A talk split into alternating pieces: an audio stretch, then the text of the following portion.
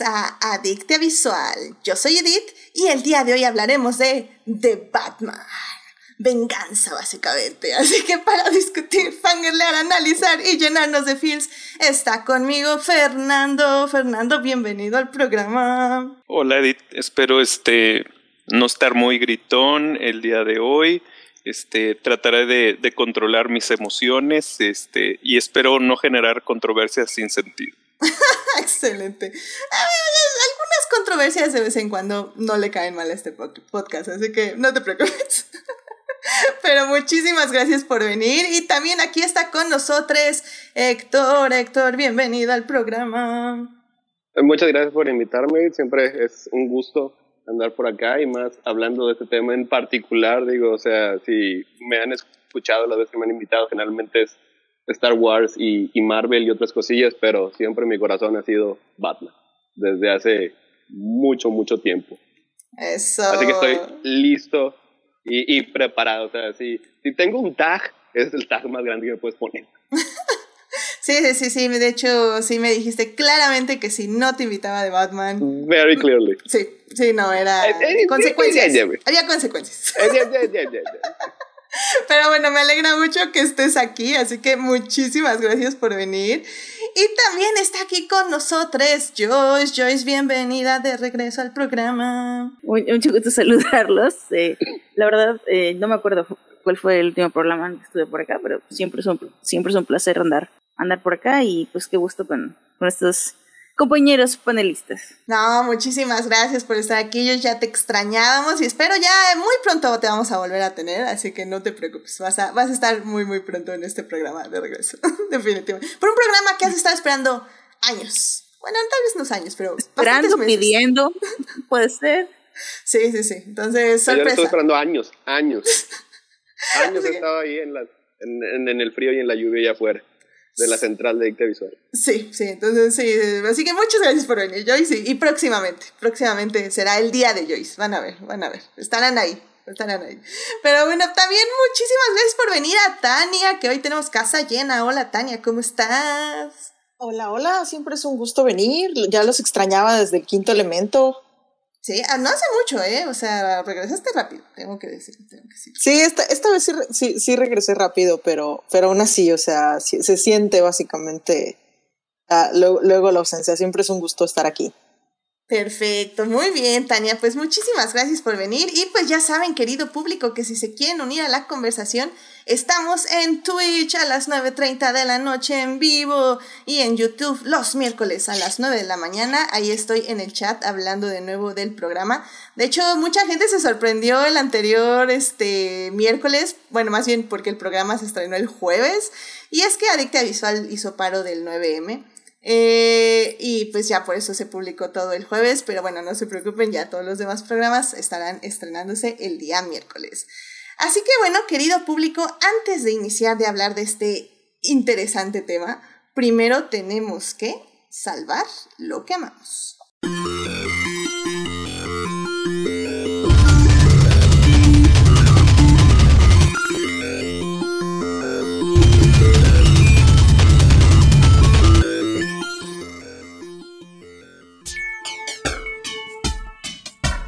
Muy bien, pues ya estamos aquí para salvar lo que amamos. Fernando, ¿qué te gustaría compartir con el público esta semana? Ay, pues yo hace mucho que no vengo y tengo muchas cosas por compartir, pero pensando en un mensaje que me mandaste, pensé cuál es la esencia de este salvar lo que amamos y dije, en verdad yo luego amo muchas cosas, soy medio intenso y me acordé mucho de, una chica que sigo en, en, Twitter que, que se llama arroba Rose Rose. Eh, es una chica que habla mucho acerca de pues de la gordoridad. Este, y hace no mucho estuvo en un podcast que se llama Estética Unisex, donde básicamente el, tema en ese podcast es que hablan de alguna serie, una película, pero basado en un tema. Entonces, ahí eh, Rosy ya ha tenido un par de, de ocasiones en las que ha tomado el tema y a mí se me hace muy chido, o sea, muy chido porque luego a veces como hombre este, y sobre todo alto y delgado, eh, no entiendes mucho de estos temas, este, no sabes realmente qué, qué, qué, pecados cometes contra otras personas eh, con cosas que dices y, tomas como normales.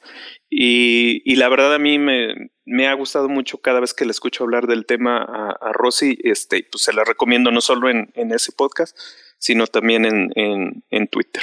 Ah, excelente, excelente. De hecho, ese podcast sí lo he eh, escuchado, pero no, no soy fiel escucha ahí, por decirlo de, de, alguna manera.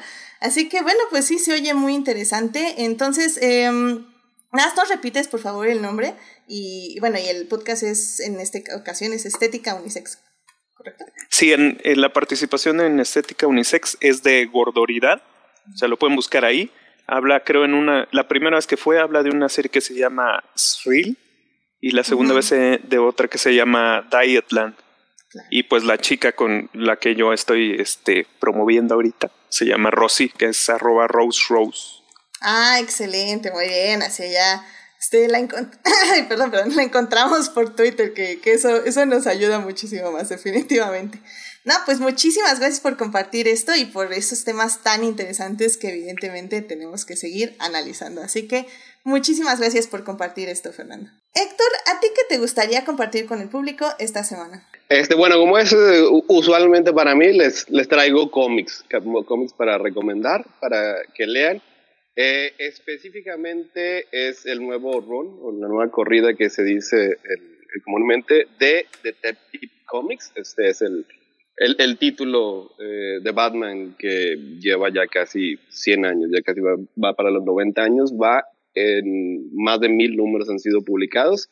Y esta nueva eh, corrida inició en el número 1034 este, después de ciertos sucesos que ocurrieron en los cómics, hasta ahora Bruce Wayne no es pobre, pero digamos que no tiene acceso a su vasta fortuna, así que no tiene su, mansión, no tiene su baticueva, no tiene todos sus juguetes, así que andaba un poquito este scale down, así tenía una casa, pues una casa digo, bastante cara en el centro de Ciudad Gótica, pero sin todos estos recursos. Y ese fue como el, el inicio de una nueva era, es un nuevo escritor, así que como también comúnmente se hace, este, está creando nuevos personajes, está utilizando mucho este, este nuevo status quo para crear historias. Este, la autora es Mariko Tamaki. Es ese tipo de cosas que pues sí dan gusto, pero al mismo tiempo pena porque es la primera mujer que es la escritora, la guionista de Detective Comics en sus casi 90 años, que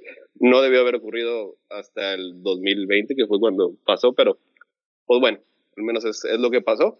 Es una autora muy reconocida en, en el mundo de, de, los cómics. Este, ha escrito diversas novelas gráficas, como por ejemplo este, una que se llama Laura Dean Keeps Breaking Up With Me. Es una historia este, eh, con eh, toques LGBT. Esta en particular ganó eh, lo que es este, el premio Eisner, que es una especie de, como el Oscar de los cómics, como mejor publicación para jóvenes, y ella recibió el premio de mejor escritor también ese año. También es la autora de I Am Not Starfire, también es otra novela dirigida al público joven, en el que la hija de la protagonista Starfire, que es una superheroína de mucha tradición de los cómics, tiene que lidiar con lo que es este el, legado de su mamá. Y ella quiere hacer su, este, pues quiere seguir así como que su propia vida sin las expectativas que le adjudican por tener esta, esta ascendencia tan, tan famosa y tan importante. Este, estas dos novelas gráficas eh, tienen el, estilo para jóvenes adultos, ese tipo de historias, y su run en Detective Comics está muy padre, o sea, tiene todo lo que uno esperaría de un cómic de Batman. Tiene acción, tiene intriga, tiene este, unas muy buenas tramas, tiene nuevos enemigos, tiene antiguos enemigos. Eh, hasta ahorita continúa en el título, digo, ya no está Batman por razones, pero sigue utilizando lo que es este su cast de su enorme cast de, personajes, su familia está enfocado ahorita actualmente en lo que es este, eh, Barbara Gordon, Batgirl, eh, otra Batgirl Huntress y Batwoman. Así que es, es una autora muy recomendable, así que chequenlo. Inician, como dije, en el Detective Comics 1034 o si lo quieren eh, buscar el primer third paperback en lo que es Amazon o, o en su tienda de cómics favorita, eh, se llama The Neighborhood. Es como cómo es introducido este Bruce Wayne a su nuevo status quo, con sus nuevos, a sus nuevos vecinos, su nuevo vecindario. Oye, pues muy bien, se oye muy padre y como dices, qué buenas noticias y al mismo tiempo es como, ah, ¿por qué tardaron tanto? Pero se oye muy bien y pues bueno, veamos el vaso medio lleno, ya está aquí, así que qué emoción que eh, Marino Tamari eh, Mariko, Mariko, Tamaki. Mariko, ah. Tamaki. O sea, ella es, es una autora este, eh, de origen asiático, creo que es, es, mitad asiática. También es LGBT. Es el tipo de cosas que imprime en sus historias este, fuera de, de Batman, pero digo, si son de los que les preocupan, eh, este, que a lo mejor las historias no van a estar dirigidas hacia ellos, no se preocupen. Su Detective Comics es un blog de Batman. Excelente. Sí, creo que había escrito bien el nombre, ah, pero ah, por las notas me hicieron favor de cambiar eh, básicamente la ortografía. Pero, ¿qué pasó, Tania? por cierto, eh, es la primera en largo término, pero de hecho ya habían, ya había escribido antes Margaret Bennett, que digo, no fue hace mucho, creo que fue hace menos de, menos de 10 años, así que y de hecho también este, Devin, K. Grayson también este, había, había, había escrito para los títulos de Batman. Pero... Sí, pero digo, nomás para ponernos pedantes, básicamente Mariko Tamaki es la, la primera que tiene el título básicamente de forma larga. Excelente. Muy bien, pues muchísimas gracias por compartir esto, Héctor. Joyce, ¿a ti qué te gustaría compartir con el público esta semana? Bueno, primero que nada, por seguir con la idea de, de la autora, eh, también es, es la, la, la, la, guionista de uno de los cómics de Supergirl más interesantes, que se me hace que es el de Bien Super. Eh, un poco alejado como de la, la canónica Cara Sorel, bastante más bien alejado, pero muy, muy, muy interesante. Así que, pues sí, yo también recomendaría que lo checaran porque muy, muy padre autora. Yo, yo sí quiero, quiero como hacer una pequeña celebración así rápida de los 30 años de la primera emisión en Japón de Sailor Moon. Y no sé, como que tiene un, un no sé, tengo una historia con Sailor Moon, pero no, no es como la historia tradicional de, ay, sí, yo era muy fan de Sailor Moon, sino todo lo contrario, como que lo vi, vi la primera temporada y como que dije, esto no es para mí, me seguí viendo Caballeros de Zodiaco y luego Dragon Ball, y fue conforme crecí que dije, oye, Sailor Moon también es muy, muy buena, muy buena, muy buena historia y me regresé a ella. Bueno, sí, regresé porque ya la había empezado. Y pues me enamoré ya de grande de, Sailor Moon.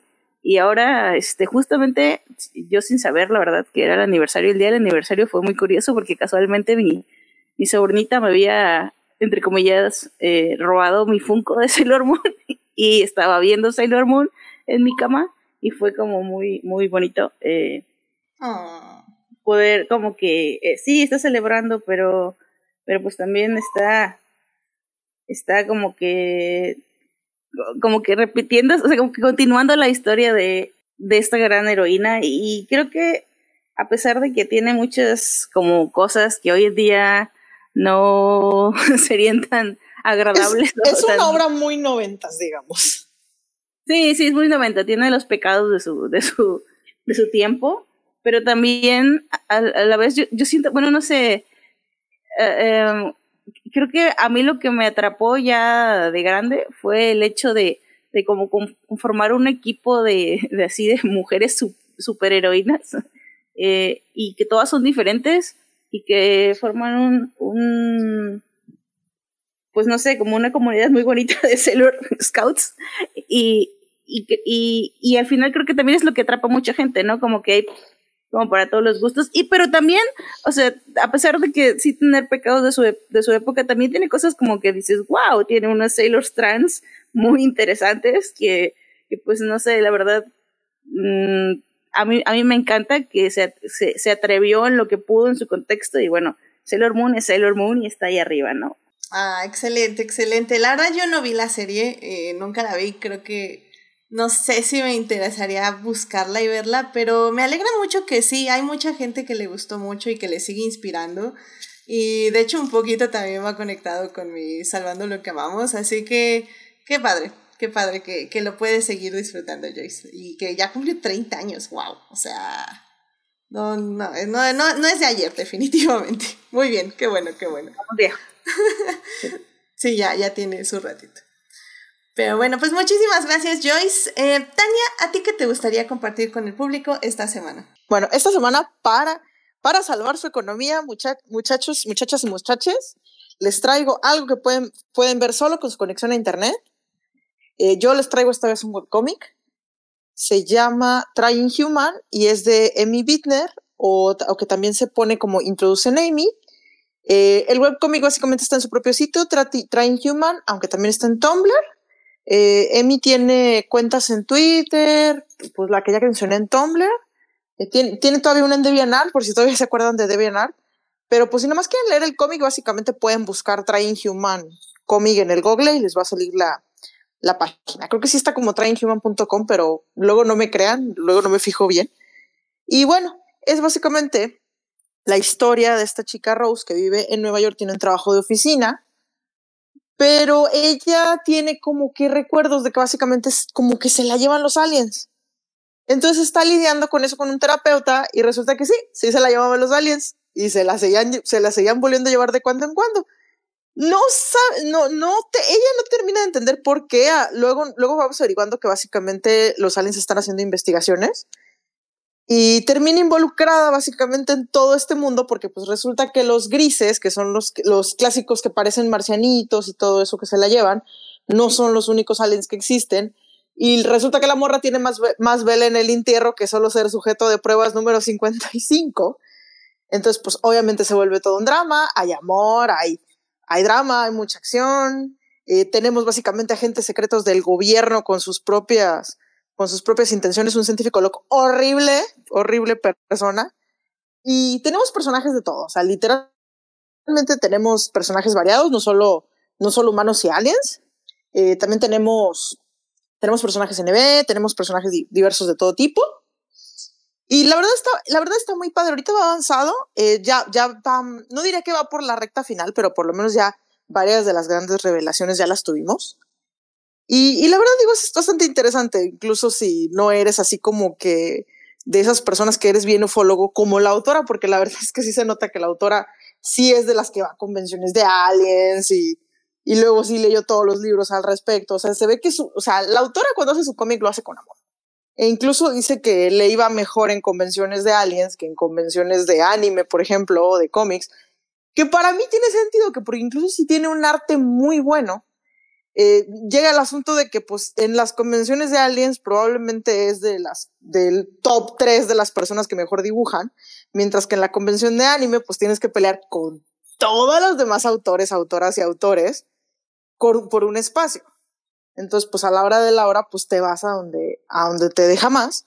Pero está la cuestión de que pues al ser un webcomic pues no deja de ser algo muy accesible, también tiene su Patreon y todo, y se mantiene de ilustración independiente y cosas así. Entonces, pues por lo menos sabemos que va a haber cómic para rato, que no lo va a abandonar, que es proyecto de pasión y que la verdad está muy padre si te gustan así como que cosas de alguien muy casuales y si alguna vez viste Hombres de, Hombres de Negro la serie o Conspiraciones Roswell, uh, ya por ahí de los 90, 2000 y te quedó así como que la espinita de, ah, me gustaría algo así que como que tuviera el aire y la emoción pues aquí está este cómic, muy. Excelente, muy bien, me gustan los webcomics, me gusta, me gusta todo eso. Trying Human, entonces se llama, y pues ahí sí. búsquenlo por todas las redes, que luego este tipo de trabajos es muy padre. Y como dices, o sea, creo que hay maneras de buscar cómo apoyar, ¿no? A las, este, a las creadoras en este caso. Y creo que, que también eso es padre, eh, ver cómo podemos apoyarlas y que sigan creando este contenido que es básicamente gratuito pero que hacen con todo su corazón, ¿no? Entonces, muy bien, Tania. Muchísimas gracias por traer este webcomic aquí a Dicte Visual. Y bueno, ya para cerrar esta bonita sección, pues sí, yo les voy a hablar del evento de la de este fin de semana, porque sí, este, Disney sacó una película llamada Turning Red. Eh, es la primera directora de Pixar, literal, igual un poco como dice Héctor, este, no puedo creer que la primera directora de Pixar llega en el 2022, o sea, ¿what? Pixar. Ya había habido una codirección, que si no mal recuerdo era la de Brave, que personalmente nunca me gustó mucho la película, pero bueno, eso ya es a gusto personal. Pero bueno, en esta ocasión Turning Red está dirigida por Domeshi, que básicamente si ven la película en la misma plataforma de Disney hay un documental ya y ahí pueden ver que básicamente todas las cabezas del equipo creativo son mujeres, es un equipo conformado completamente por mujeres. Y, y la verdad, qué bonita película. O sea, no fue, es lo mejor que he visto en mi vida. Nada, no es lo, o sea, sí, sí es lo mejor. Lo que pasa es que creo que es una película que nunca habíamos visto antes respecto a al retrato de amistades femeninas, de búsqueda de identidad femenina, de relaciones entre familias, sobre todo creo que esta relación madre-hija, que siempre puede ser muy conflictiva porque es como con mucho amor, pero al mismo tiempo pues con todos los conflictos que surgen ya en la adolescencia cuando este, se empieza a cambiar, se empieza a crecer, se empiezan a tener diferentes puntos de vista. Y también la película, o sea, algo que está haciendo Pixar, que en serio yo ya no puedo, Pixar me estás dando en el corazón, es justamente el asunto de romper el trauma generacional. Ay, no, no, no, no, es una cosa, es una cosa, querido público. Aparte de que es súper divertida, o sea, es muy chistosa, creo que me la pasé llorando y riendo, así, reía entre lágrimas básicamente. O sea, creo que fue una peli que me encantó. Me encantó, me encantó, me encantó. La recomiendo amplia, ampliamente para ver con toda la familia. Creo que al final del día, a pesar de... ya saben cómo es el Internet, ¿no? Entonces ya salieron los hombres blancos cis a decir que, que no se pueden, que se pueden identificar con un carro hablando, pero nunca, nunca se podrán identificar con una niña de 13 años. Este, y menos asiática. Y menos asiática canadiense. O sea, es como, ¿what? Yo me identifico con un robot, con un carro, con un juguete, con un pez, pero una niña de 13 años, jamás. Entonces, ok. Lo bueno es que mucho, este, mucha gente evidentemente está alzando la voz, la voz por lo mismo. Y esta peli, la verdad que lástima que no se haya eh, estrenado en cine porque también tiene una muy bonita animación. La verdad es que está, son colores muy, muy vibrantes, este, muy llenos de vida y las expresiones de, de toda la animación me parece increíble. De hecho, un poco en el documental hablando de Sailor Moon, habla la directora eh, cómo se inspira también en Sailor Moon en muchas cosas de la estética y un poco de su vida, porque ella tiene mi edad, nació en el 89, y, y dice que pues básicamente es eso, o sea, retrató un poco de su vivencia personal cuando tenía 13 años, y parte de esa vivencia era Sailor Moon y hacer fix de Sailor Moon y dibujos de Sailor Moon y así. Entonces hay, hay muchísimas cosas, muchos detalles de, de vivencia, sobre todo eh, la película, si no mal recuerdo, se ubica en los 2000. Entonces, 2002. 2002, efectivamente, hace 20 años. Entonces, tiene como este toque un poquito ya de tecnología, pero no tanto. Eh, ay, no sé, la me, la me en serio con toda mi alma. Evidentemente vamos a hablar de ella en Adicta Visual, ya que dejemos de llorar un rato. Va a estar Gina aquí, yo lo sé. Así que, pues vayan a ver, vayan a ver corriendo hasta en Disney. Y yo creo que la van a disfrutar muchísimo. La primera película dirigida por una mujer, por Domeshi de Pixar. Y con el equipo creativo de mayoría mujeres que entregaron un producto que en serio, en serio, qué bonito. Qué bonito. Yo ya, me, yo ya me emocioné porque acabo de pagar el Disney Plus y eso significa que ya la puedo ver. Muy bien, Tania.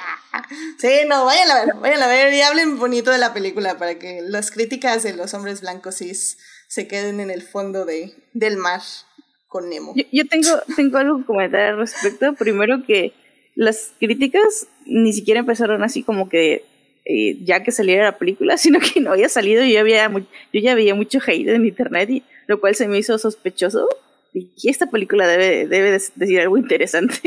este, esta película debe estar buena. sí, sí. Y, y la otra, se me hace muy bonito que las cinco recomendaciones de hoy fueron de una creadora. Sí, mes de marzo. ¡Cháeme!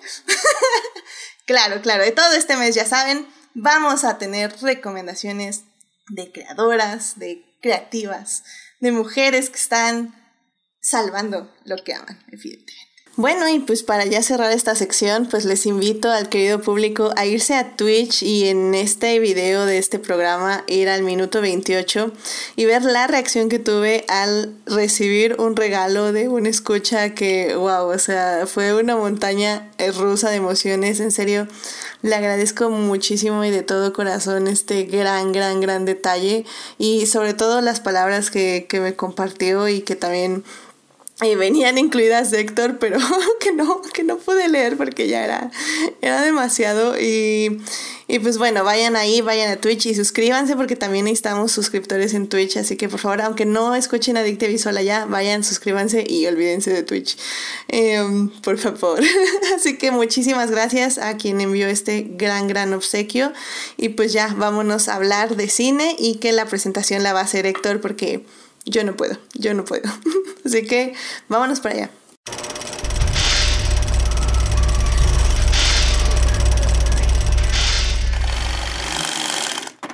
Ok, entonces este, en lo que Edith se está recuperando un poco, el tema de esta noche es The Batman. Es la película escrita y dirigida por Matthew Reeves y está estelarizada por Robert Pattinson, Zoe Kravitz, eh, Paul Dano, Jeffrey Wright y otros actores. Este, esta película se estrenó el... Como podemos ver, perdón Héctor, se puede ver que Colin Farrell este, ni siquiera Colin. Farrell también es cierto, sí, también Colin Farrell este, como el pingüino, es también otro de los protagonistas de la cinta. Este, se estrenó el, creo que fue el 3 de marzo aquí en, en México y también en todo el mundo. Ha, ha, tenido una recepción muy buena por parte de la crítica, le ha ido muy bien en taquilla. Esta es otra reinvención del mito de Batman.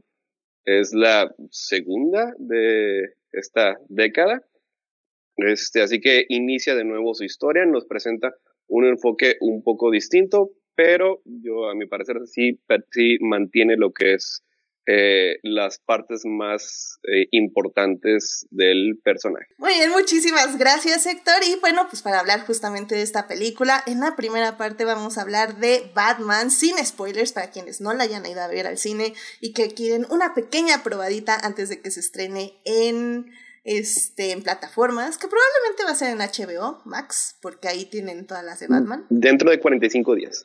Excelente, pues ya, en 45 días escuchan la primera parte y en 45 días la pueden ver así, con, en, con su pantalla, en el gusto de su casita. en la segunda parte, pues ya vamos a hablar de la película con spoilers.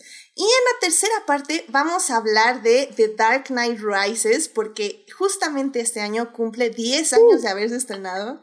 Y pues sí, o sea, ya es la conclusión de la saga de Nolan, que evidentemente fue otro Batman, y que pues me parece muy interesante pues comparar Batman de este 2022 a 10 años antes con The Dark Knight Rises. Así que sin más, vámonos a hablar eh, de Batman en la primera parte. It is not a donut hole, but a smaller donut with its own hole, and our donut It's not whole at all. Muy bien, pues ya estamos aquí para hablar de Batman, esta película que se estrenó en cines justamente hace 15 días, 8 días, 8 días. Hace 8 días más o menos, ya casi 15 días, este fue su segundo fin de semana en la cartelera de México y bueno, pues casi mundial. Y bueno, pues ya como les decía Héctor, bueno, la, la película está dirigida por Matt Reeves, la protagoniza Robert Pattinson y está también Zoe Kravitz como Catwoman.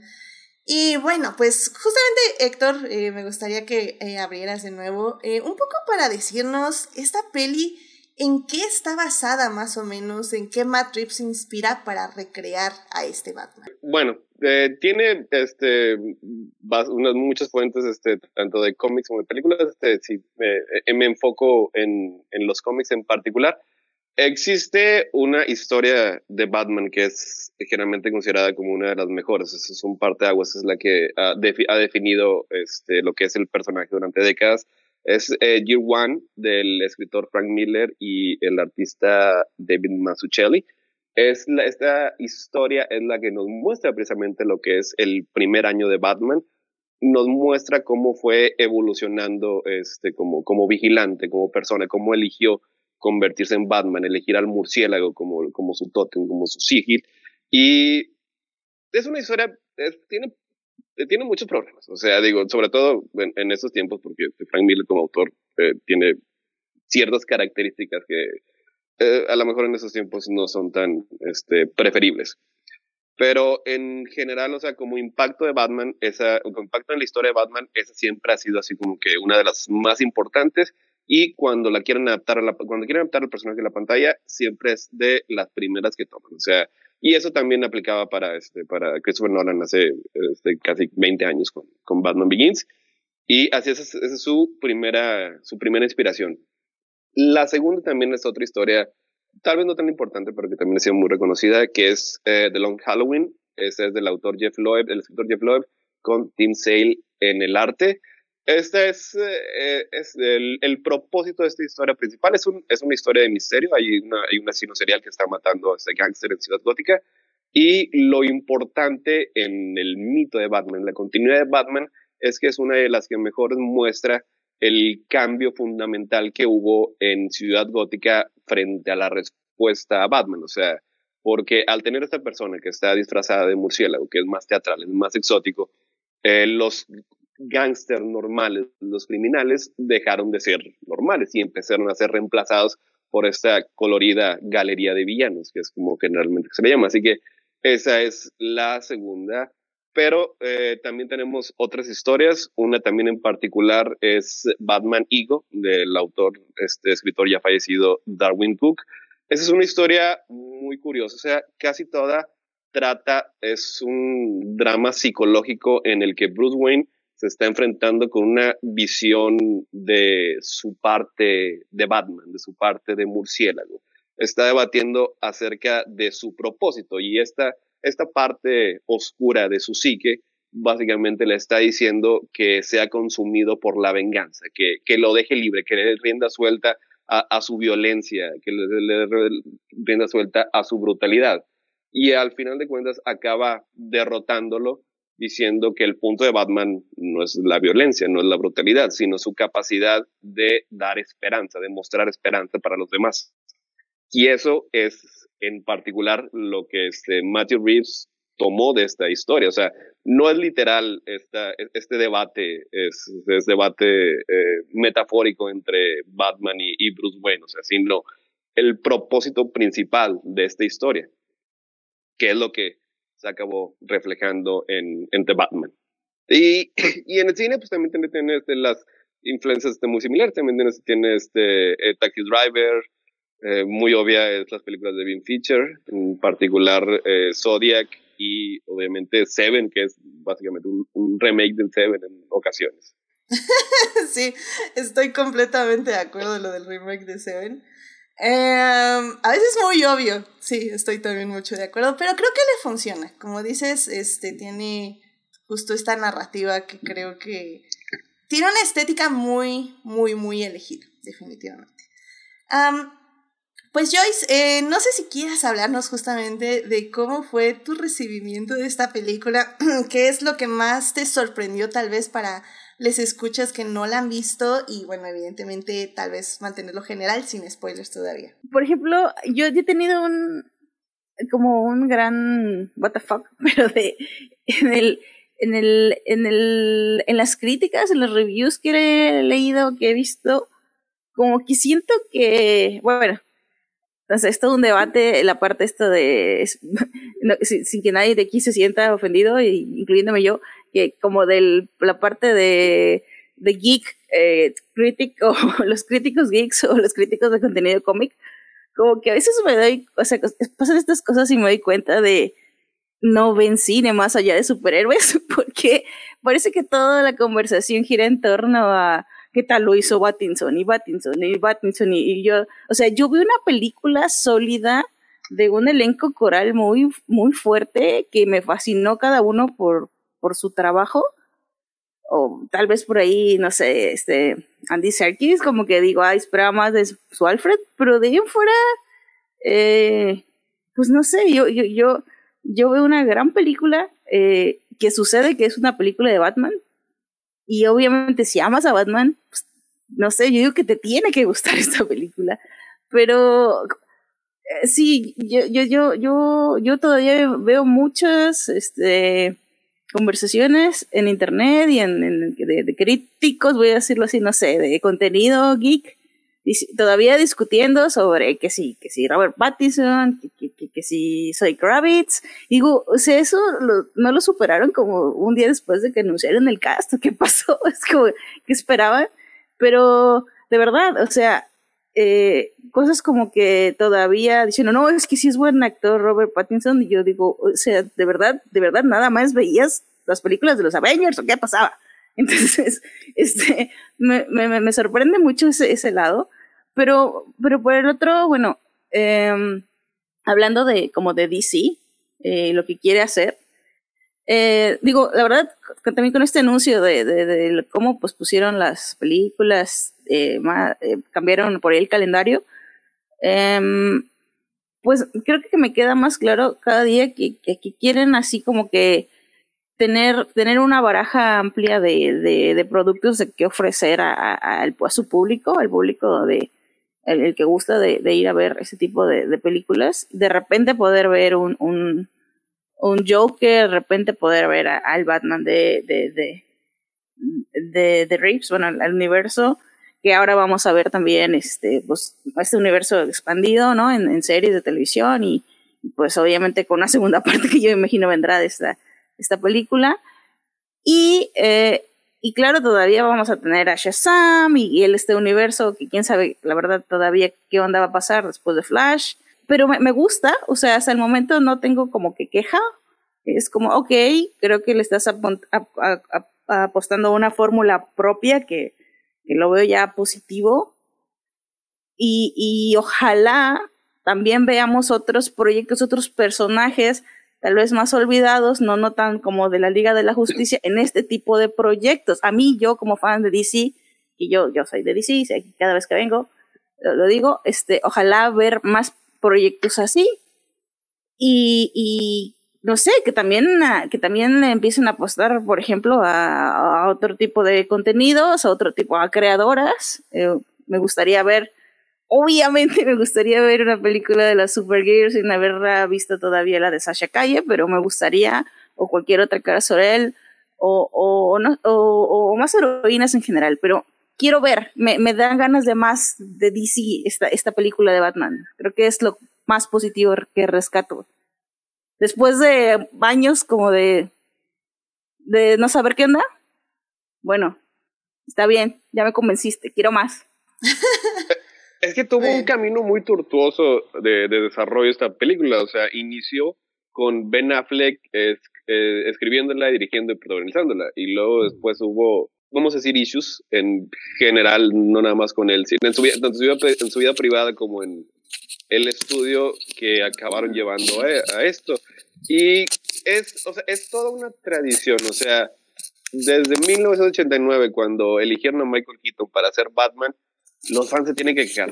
O sea, la mitad de los fans de Batman, o sea, la mitad de los casts de los actores que han elegido para hacer Batman han sido criticados por el público. Eso le pasó a Michael Keaton, le pasó este, a Val Kilmer, le pasó este, al mismo Ben Affleck y ahora también le pasó a, a Robert Pattinson. O sea, eso era, era de esperarse. Nada más que, sí, la verdad, a, a mi parecer, eh, la actitud, su capacidad de actor y lo que llevó al papel de Batman eh, por parte de Pattinson estuvo genial. O sea, digo, puedo decir que me sorprendió porque digo, yo no soy, a lo mejor no soy tanto de los mismos geeks de los que decía ahorita Joyce, sí veo una que otra película que no sea de superhéroes, y sí yo ya sabía que este, que, que, que Pattinson era un, un excelente, un excelente actor.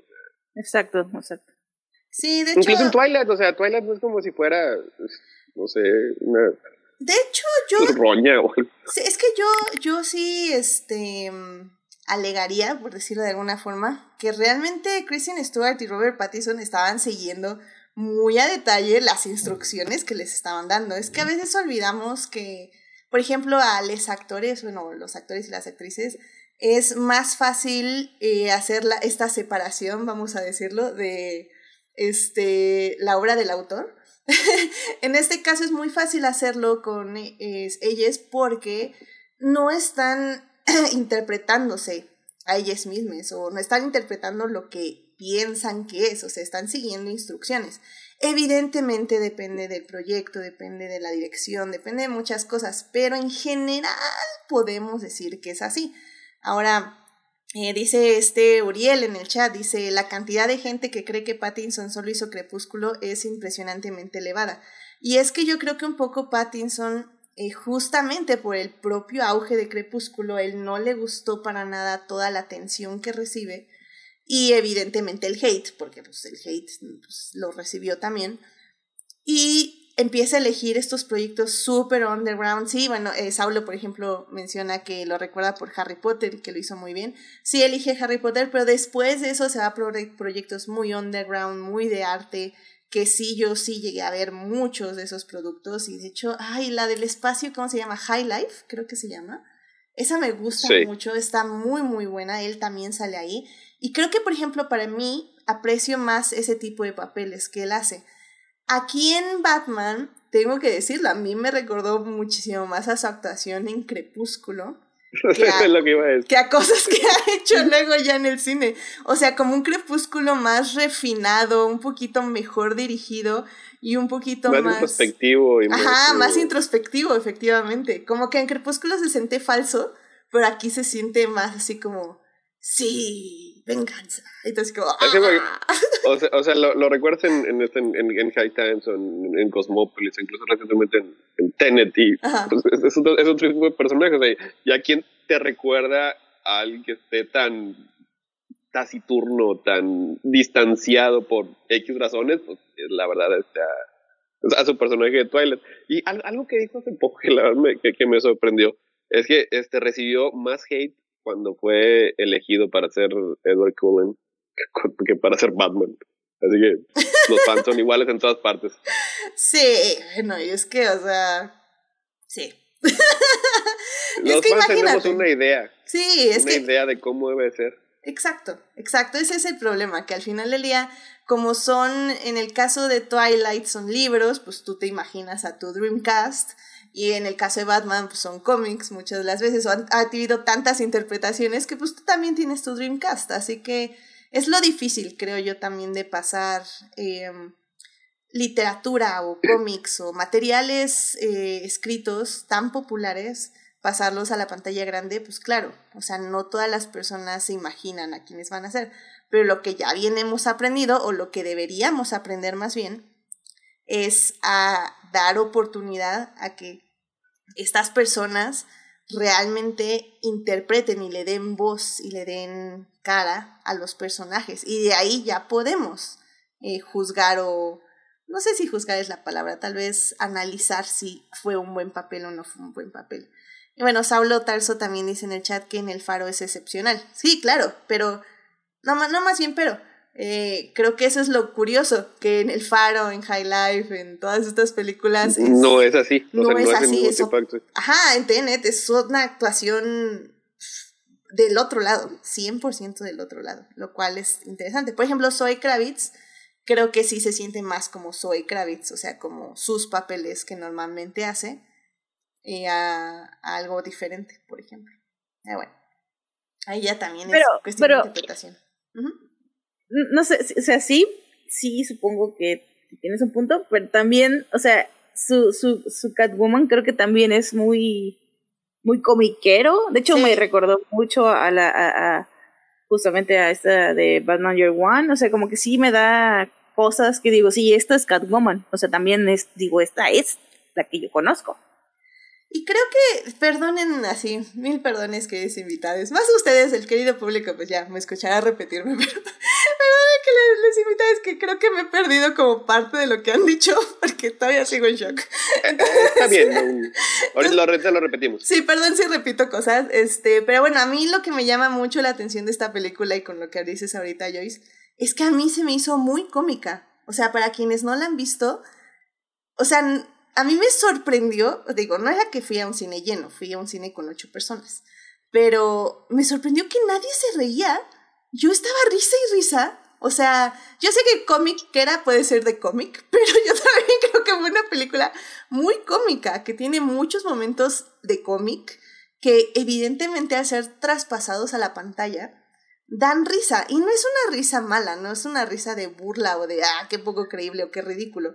Es una risa de, wow, o sea, esto realmente está pasando, realmente lo hicieron, qué padre, ese, o sea, hasta como que dan ganas como de aplaudir en cierta forma. Hay una parte que ya hablaremos de una persecución que realmente yo quería aplaudir por lo eh, fantástica que era en, en el término de fantasía. Pero Fernando, ¿tú, ¿tú qué tal? ¿Cómo viste esta película? ¿Cómo la disfrutaste en cines? Pues así como decía Héctor, o sea, el, recuerden todo el inicio que fue esta nueva versión de Batman. Ah, es que va a ser de nuevo, este, es encontrar de nuevo cuál voz quiere el, el, director y todo esto. Y luego, ¿saben qué? Siempre no va a ser ese director, no va a ser ese actor. Ahora viene este nuevo director. Y luego recuerden que también parecía que este, este Matt Reeves tampoco iba a ser el director de un momento como que ya se salió. Entonces sí, yo creo que sí hubo como mucha incertidumbre. Y yo realmente, eh, aunque también como Héctor me gusta mucho Batman, eh, me acordé mucho de ti, Edith, porque dije, yo solo voy a ver el teaser, no voy a ver ningún otro tráiler. Entonces, mi, ex mi experiencia en el cine sí fue, no manches, o sea, todo lo que veía, todas las escena sí estaba súper emocionado. La verdad es que yo me emocioné mucho en ciertas cosas porque hay, hay que decir algo. La gente siempre dice, oye, ¿y, si es a, los que somos fanáticos de cómics y de, de un personaje durante mucho tiempo? Lo primero que te preguntan es, oye, ¿y si es el personaje? Y yo me quedé pensando en, es que Batman es muchas cosas. Es, Batman es como cuantos autores lo han tocado. Y entonces tú te puedes identificar con uno o te puedes identificar con otro. Pero sí hay ciertas cosas que cuando te las plasman adecuadamente, puede no gustarte una cosa u otra, pero ves, o sea, ves al personaje en pantalla. Y a mí me sorprendió mucho eso. O sea, que en la presentación del personaje, ya lo hablaremos cuando sea con spoiler, pero en la presentación del personaje hay dos o tres detalles que yo dije, este cuate está entendiendo de qué va el personaje, o sea, sí sabe quién es Batman. O sea, sí sabe cómo piensa y, obviamente como tú dices, Edith, o sea, sí hay unos momentos como de, de chistes que nadie se ríe.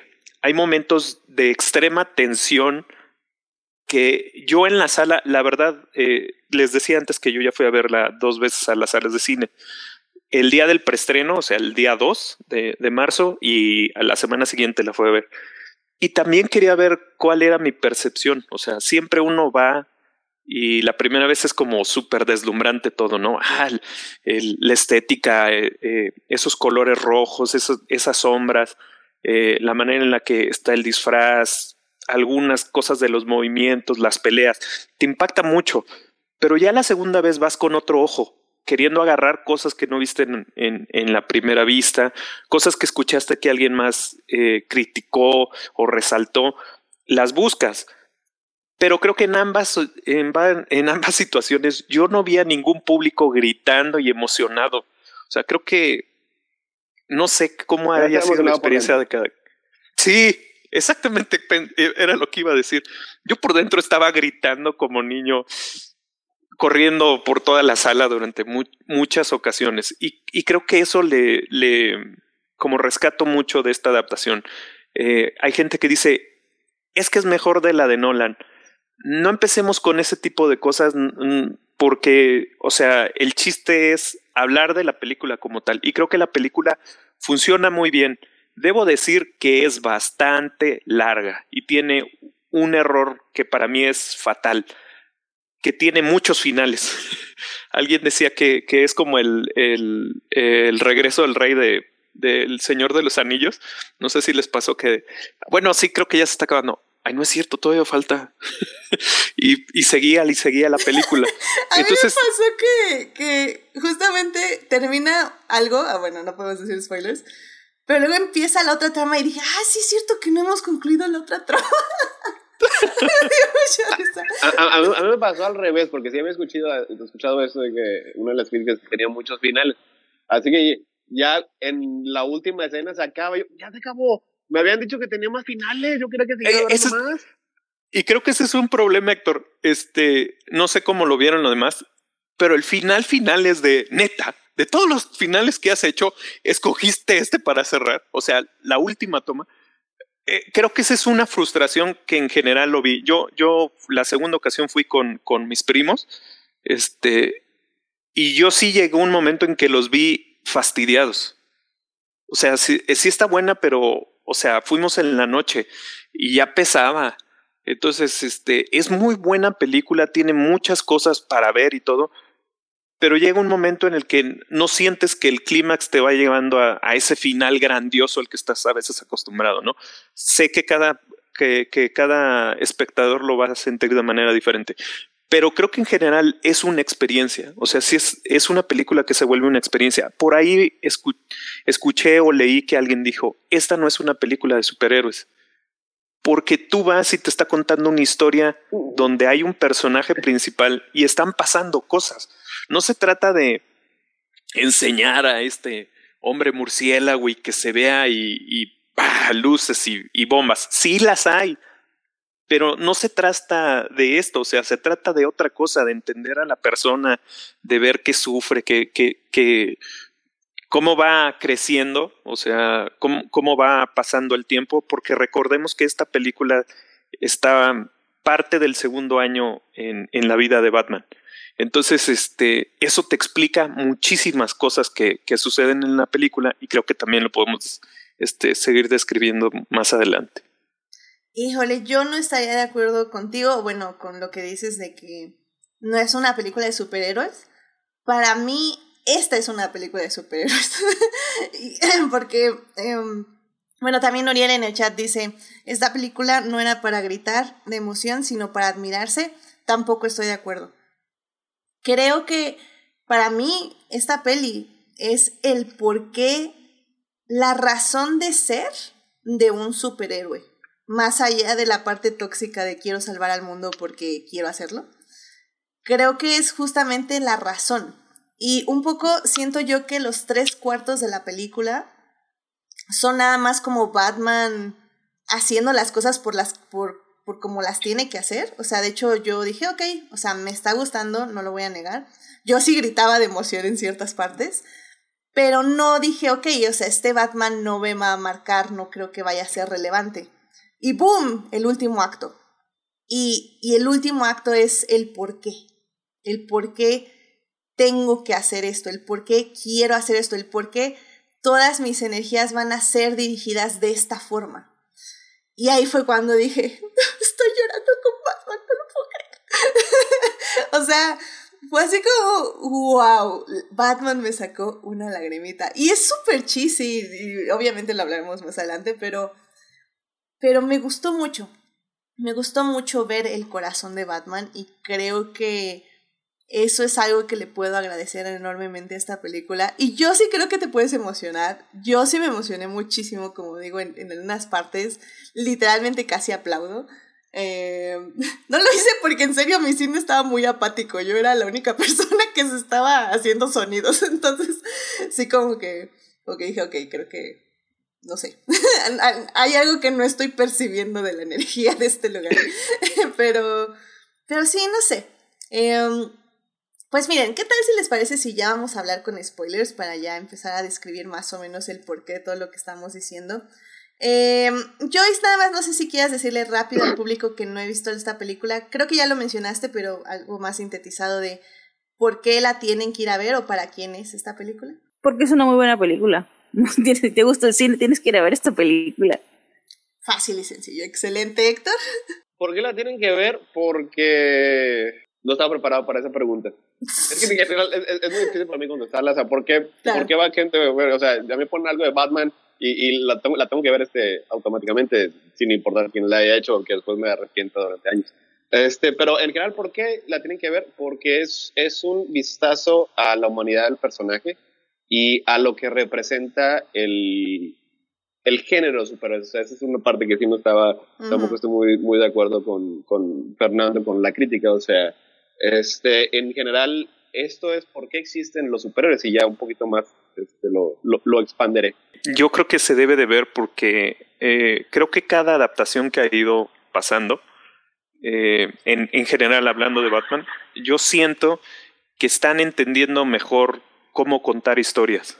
O sea, al, al principio tenías que adaptar el cómic y lo que el personaje ese que golpea y que este que es, usa capa y todo esto, ¿no? Pero cada vez tratas de encontrar la versión de lo que tú estás entendiendo. Me acuerdo mucho por ahí en un podcast que escuché el fin de semana de un nerd que se llama Héctor, este, que decía que cómo, cómo, cómo, eh, cómo, cómo realmente primero era un tipo que no, nomás lo agarraron por porque joven, porque eh, era una estrella en ascenso y le dieron Batman. Al cuate no le gustaban los cómics. Y después a- empezaron a agarrar a gente como más enfocada, Schumacher, como en, en el producto. Y regresamos después a Nolan, que ya viene a ser el primer fan, este, y ya tiene una intención.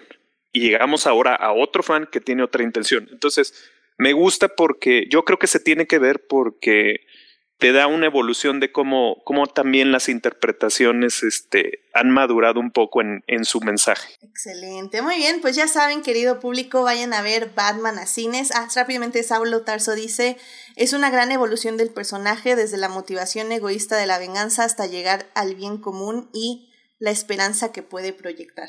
Así que bueno, pues ya saben, querido público, si se atreven, vayan a verla a cine y si no, en 45 días, Héctor, HBO Max, decías. Aproximadamente, sí, sí, en HBO Max. Perfecto, así que, Así que es, en un mes y cachito disponible. ya va a estar en HBO Max para que la vayan a ver este de forma eh, legal en internet o en streaming, por decirlo de alguna forma. Así que bueno, pues bueno, ya con eso podemos irnos a la segunda parte para seguir hablando de esta película. Blow that piece of junk out of the sky! Muy bien, ya estamos aquí en la segunda parte del podcast para seguir hablando de Batman, una película que pueden ver ahorita en cines y que próximamente probablemente va a estar en HBO Max, donde de hecho también pueden ver eh, bastantes películas de Batman. Ahí hice también mi revisión de Dark Knight Rises, que hablaremos en la tercera parte, así que ahí quédense otro ratito, hablaremos de los 10 años para compararla con Nolan. Y bueno, pues justamente en la primera parte les dimos una reseña sin spoilers, eh, para que se animen o no a ir a ver al cine o a esperar en HBO, pero pues para que la vayan a ver. Y bueno, pues en esta segunda parte ya vamos 100% con spoilers, así que si no quieren escuchar nada específico de la cinta, pues váyanse a la tercera parte, eh, donde chance y sí les eh, advertimos si hay spoilers de Batman. Pero de esta, de la de Dark Knight Rises, que cumple 10 años, esa sí, definitivamente va a haber spoilers así. Habrá muchos spoilers. No hay, no hay pierde, definitivamente. Tu- tuvieron su oportunidad. Efectivamente. Ah, y, y a ver, Tania, por favor, diles, eh, no vaya a decir el público que no te di la palabra todo este programa, Tania. Así que, por favor, cuéntanos rápidamente tu triste historia. o, o te vas a quedar en esta parte, vas a escuchar spoilers la película. Lo que, no, lo que pasa es que de hecho, o sea, cuando empezaron a decir de Batman, básicamente me quité y estaba de repente, no, siguen, ah, no, siguen. Así que básicamente estaba al, al pendiente, o sea, digo, ga- ganas de ver de Batman hay, pero pues circunstancias no se han dado, entonces espero, espero ir muy pronto a ver de, a ver de Batman, porque la verdad yo sí, sí tengo muchas ganas de verla. Eh, no, no sé, no sé qué esperar, digo, pero pues hasta ahorita a lo que están diciendo las opiniones es así como que probablemente sí me va a gustar, así que, pero ya veremos. Excelente, muy bien, Tania. Pues bueno, en esta parte, como digo, vamos a hablar de spoilers. Así que vamos ya a adentrarnos 100% a esto. Y, y yo les digo que realmente me emocionó mucho la película. Yo sí me la pasé muy bien. Creo que los primeros 20 minutos, tal vez, como que no entendía muy bien cuál era el tono. O sea, evidentemente sabemos que el tono es como obscuridad, eh, visualmente al menos, es obscuridad, rojo, etc. Y ya que sale el Batman emo y está escribiendo su diario, yo dije así como, ok. so that's They the choice. hiding in the shadows, but I am the shadows. No, es, está buenísimo. O sea, creo que. La verdad, eso sí me dio risa involuntaria. O sea, Batman escribiendo un diario fue así como. Wow, no estaba en mi bingo. Sinceramente. es, es, es canon, perfectamente establecido. Year Cool. One precisamente está escrita en forma de diario. Diario de Batman y diario de Jim Gordon. No, qué padre. Qué padre, qué padre, me gustó. Este, yo dije, vamos a reivindicar la cultura emo, también súper genial. Que bueno, que eso luego fue algo que ya me enteré después, que si era como sabido, pero no sabido, que Batman se pintaba los ojos. O sea, porque lo ves, ¿no? Pero como pero, que. No, no, no, pero eso me sorprendió a mí. Un rant al respecto. Ah, no, pero a mí me sorprendió porque me puse a ver, o sea, gracias Héctor otra vez, pero me puse a ver todas las películas de Batman, aunque sea un cachito para recordar algunas cosas, y dije, ¿cómo puede ser posible que la gente no se había dado cuenta que todos los Batman, pues los actores se pintan los ojos, o sea, las máscaras no tapan así como los ojitos, todos estaban así, nada más que en este es el primero en el que le vemos sin máscara cómo se le corre el, esa pinturita, ¿no? Entonces, Es- por eso yo no es entendía. parte- es parte de la suspensión de la incredulidad porque no se supone que realmente se maquille los ojos. Por eso, en una escena está ya sea Michael Keaton o Christian Bale, están con la máscara, tienen el, el, el corrector negro puesto y luego se la quitan y mágicamente no lo traen puesto. O sea, no se Sí. supone que nosotros debamos a imaginarnos que antes de ponerse la máscara este, se, se va a pintar así lo de, negro alrededor de los ojos. Yo por eso cuando vi, creo no sé si era corto imagen este, promocional de la película, en el que se ve que se quita la máscara y que todavía trae así de negro alrededor de los ojos, yo dije, esta película la quiero ver, o sea, porque está literalizando algo que ha estado ahí desde Michael Keaton en el 89. Dios bendiga a estas personas. Y hay muchos sketches en TikTok de justamente de Batman yendo a comprar a, no sé, pongan su tienda de maquillaje porque yo no tengo idea qué cuáles son. Este, Mary Kay, no sé, whatever. Eh, así como Batman yendo a comprar como este eyeshadow o coso y, ay, ya sabes, pésimo, soy una pésima persona para bromas de maquillaje. Pero justamente les dicen como, ah, no, ¿quiere delineador? No, no, no, no quiero delineador. Quiero algo que esto, ah, ok, ok, entonces quiere una sombra, quiere una esto. Es súper divertido, vayan en TikTok, hay, hay un montón de esos. Me la divertí mucho. Pero creo que... Lo que o sea, pasa es que creo- mucho para su estética al final del día y se ve increíble, o sea, ese mood deprimido, emo, con toda la pintura corrida, uf, se ve increíble, la verdad. Que lo que te iba a decir es que creo que luego la gente no le no leyó algunas cosas previas porque este realmente la idea de, de Matt Reeves era es que este Batman va a ser Kurt Cobain y por eso la canción que él escogió. Y, por eso al principio uno dice es un emo, es un emo, pero es un emo viejito, porque alguien dijo, o sea, hay mucha gente que no se va a identificar con la canción y va a decir qué grupo es ese y todo, porque sabemos ya es de otra generación, pero sí era como una, una idea muy clara que tenía el director de este es un tipo que está deprimido y como tú dices en los primeros minutos te das cuenta de eso. A mí, la verdad, no, no sé ustedes, pero a mí me encantó la presentación del personaje. Hay algo que quiero decir desde ya. Este, perdónenme, me paran cuando, cuando Adelante, quieran hablar adelante. porque si no voy a acaparar. Sí. Pero siempre Batman se supone que nunca lo oyes. Nada más aparece y dices, ay, ñañita, aquí está este vato, ¿no? Pero no es cierto. Batman le gusta lo teatral, le gusta usar este el miedo de ciertas maneras. Y cuando se aparece con estas botas que, que son como entre botas mojadas y, y como, como, ¿cómo se llaman los que traen los cowboys? Los este ¿Espuelas? Espuelas. las espuelas, o sea, da una sensación de esto cuando llega y lo hace en, en dos escenas, o sea, cuando se presenta, quiere dar esa atmósfera de algo está viniendo, algo está viniendo, agárrense porque ahí viene. Me encantó, o sea, yo ahí sí dije, no, no recuerdo este, ese sentimiento que me lo haya transmitido en, en otras películas, o sea, desde ahí yo dije, este cuate está comunicando cosas que, que, que sí son Batman. Y también le ayuda mucho la música, ¿no? O sea, creo que el tener como esa elección, a mí, miren, personalmente no me encantó la música. O sea, creo que le faltó punch. Pero en ese tipo de escenas, creo que la música es muy, muy certera porque le da un, un dejo minimalista y al mismo tiempo me recuerda como, no sé, a la marcha imperial. eh, porque es como omnipresente, Sí. pero como, no sé, o sea, no sé, me, me gusta. O sea, en ese tipo de escenas me funcionó muchísimo la música, porque sí le da, le da ese, ese, ese poder, pero como sutil, por decirlo de alguna forma, no sé. Bueno, la marcha imperial no es sutil, pero ¿me entienden? Eh, pero es, o sea, es, es por lo contrario, o sea, porque no es nada sutil, o sea, te está mostrando que ahí va a aparecer este un personaje que va a ser imponente. O sea, yo tengo en mi contrato que tengo que mencionar que no soy fan de, de Michael Keaton, ni de Tim Burton, ni de Batman, de sus películas de Batman. Pero, o sea, es indudable que han tenido una, una, marca, una influencia muy marcada en cómo se ha representado Batman en el cine. O sea, y eso lo vimos desde la primera Batman. O sea, ¿cómo aparece? Aparece este, eh, básicamente por arte de magia. O sea, te volteas y de repente está detrás de ti. O sea, aparece, porque eso, es parte, digo, eso es, eso es algo que sí sí logró capturar bien de, de ciertas eh, interpretaciones del cómic. Y aquí es la primera vez que un cineasta, o sea, decide ir por el lado contrario, o sea, y eso es lo que le da un impacto visual que no habíamos tenido anteriormente, o sea, porque generalmente el letos de Batman era, no lo ves venir y de repente está detrás de ti.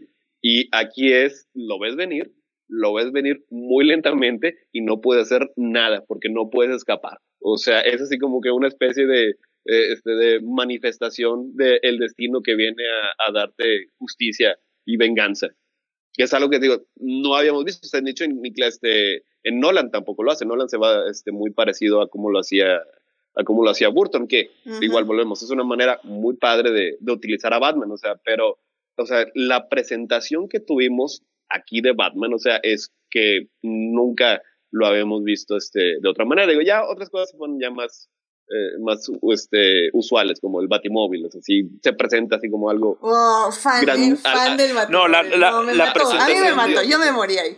Sí, o sea, es, yo, eso sí, es, yo creo que esa es la parte más, más, más, más, más representativa de lo que decías, Edith. No es que la música sea genial, sino está genialmente usada. Sí. O sea, cuando oyes el ruido, dices, ah, su puta, perdón. O sea, dices, ay, ay, güey. Ajá, dices, viene algo, ¿no? Y luego te lo va mostrando, o sea, se, enciende el motor, ves las luces y todo. Es una atmósfera que es muy difícil de replicar. O sea, creo que la película cumple en unas atmósferas y en unas escenas muy claras que te representan lo que el personaje, bueno, es en muchas partes, ¿no? O sea, sí lo sientes muy fiel ahí. Y creo que se nota el amor que le tiene el director al personaje. Dice, o sea, tengo que transmitirte eso que tiene este personaje que lo hace tan chido, ¿no? Hay, hay una parte, eh, hablando todavía de, de, esto de atmósferas, es esa escena que ahora que vi Dark Knight Rises también lo, la hizo Nolan, pero no le salió tan genial como esta que entra al, al show, al, al, al club nocturno, cuando ya está en la fase final de la película y están las metralletas este, disparando y, y, se ve cómo se va avanzando. Esta atmósfera es muy de cómics, es muy obvia, es muy escena clara que tienes que ver en Batman y está ahí y te sorprende y la atmósfera te inunda. Creo que, que, que en eso cumple muy bien eh, la película, la música, la luz. Llega un momento en que pasa, como decías tú, Edith, de eso rojo oscuro a ser un poco más iluminada a después volverse a atenuar a un color y a regresar a otra tonalidad, a la tonalidad final este, de este Batman ya, ya un poco más maduro. Creo que ejemplo, sí, sí, sí está muy chido eso.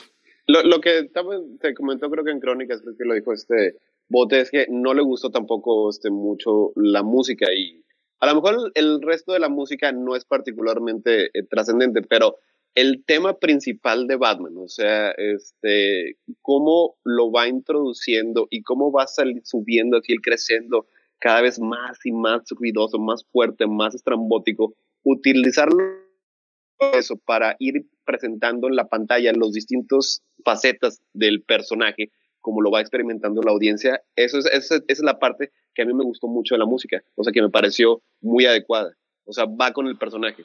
Tal vez, sí. digo, no es, no es lo que es todo el soundtrack, o sea, estoy tratando de recordar, estoy seguro que Catwoman, digo, Selina Kyle tiene un tema, pero no me viene a la mente, pero lo que es el, el tema principal, el de Batman, ese le funciona porque es lo que hace este mucho Reeves, o sea, sí ya después vamos a ver que, que, es, es, en parte de la evolución del personaje, pero una de las cosas que le gusta mucho a, a los fans es, es Batman como esta criatura de la noche, o sea, como este es más grande que la vida, o sea, que viene precisamente a adjudicar su, su justicia, generalmente en medio de la violencia, que es la peor parte del personaje. Pero es algo que a muchos fans les gusta, o sea, y eso es algo que Reeves utiliza mucho en combinación con el ritmo de, para crear una escena, que es algo que, que tiene muy particular y, y Nolan tiene otro ritmo completamente distinto para, para hacer sus escenas. Así que esto es algo que no habíamos visto necesariamente en una, en una película de Batman. Y luego después, o sea, con la música, y también es, es muy importante lo que quería mencionar, o sea, Robert Pattinson se siente bien a gusto, bien cómodo con el traje. Es algo muy difícil, muchos de los actores no lo logran, o sea, este, muchos no dejan de parecer una persona cosplayando en una convención, o sea, pero Pattinson, o sea, agarra el personaje, o sea, lo internaliza, o sea, y lo que es todo este disfraz lo utiliza con porte y con presencia para transmitir lo que debería, lo que debe de transmitir el personaje. o sea, yo, yo, lo, yo lo equiparé casi al nivel de, de Chris Reeve, o sea, que es el, es el estándar dorado de todas las películas de superhéroes, de que el señor se ponía unas mallas y pum, era Superman. de hecho, sí, estoy completamente de acuerdo. Creo que no me di cuenta de eso hasta que vi The Dark Knight Rises, porque cuando Christian Bale se pone el traje, siento que se, él mismo se siente como rígido, como que le pesa todo, como que no está cómodo, ¿sabes? Como que está justamente posando para la cámara. Y no es que lo haga mal, ajá, o sea, no es que lo haga mal ni se siente mal en la película, porque el ritmo del Lonan eh, lo justifica, por decirlo de alguna forma. Pero sí, o sea, estoy 100% que con Pattinson creo que ni siquiera notas cuando no tiene el traje y cuando sí lo tiene. O sea, como que se siente, como dices, muy cómodo y fluye muy bien entre escenas que no tiene o sí tiene el traje. O sea, creo que eso le funciona muy bien. Y bueno, en el chat dice, Saulo dice, en el momento en que aparece el batimóvil, Torreto sonrió y lo aceptó y lo aceptó a Batman en la familia. este, ay, sí, este, referencia de Rápido y Furioso para Héctor. y, y sí, o sea, toda la escena del carro, toda esa escena, la persecución, les digo que yo me reí mucho en la película porque hay muchos chistes hablados, hay como escenitas que igual son como muy chistosas, pero por ejemplo, en la escena de la persecución, cuando Batman, no me acuerdo si le dispara al camión o algo y crea la perfecta rampa para salir volando atrás del pingüino. No, no, no, yo literalmente sorté una carcajada y les juro que casi aplaudo. porque es ese tipo de escenas que dices, sí, eso es completamente ridículo, jamás va a pasar en la vida real.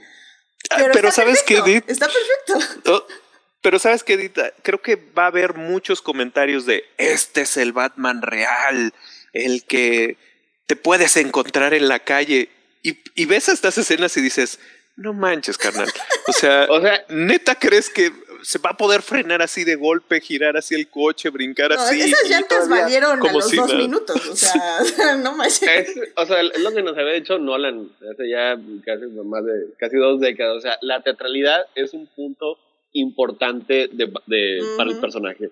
O sea, y bueno, este, creo que Edith no habías visto los cortos, yo sí, en este caso sí los vi. Hashtag no vean trailers. Una, una y otra y otra vez, así que ya sabía cómo iba a terminar esa escena. O sea, y está todo así, todo, todo cuidadosamente planeado. De hecho, el inicio de esa escena es eh, relativamente o sea, realista en, en, eh, en, persecuciones de automóviles en una película de superhéroes es bastante este, grounded o sea, sí tienes al, al pingüino que está así como que Dios bendiga con Farrell, está a un punto de emular en, uh, a Virgin Mary. Dice, voy a matar al Sí, sí, sí, la verdad que sí.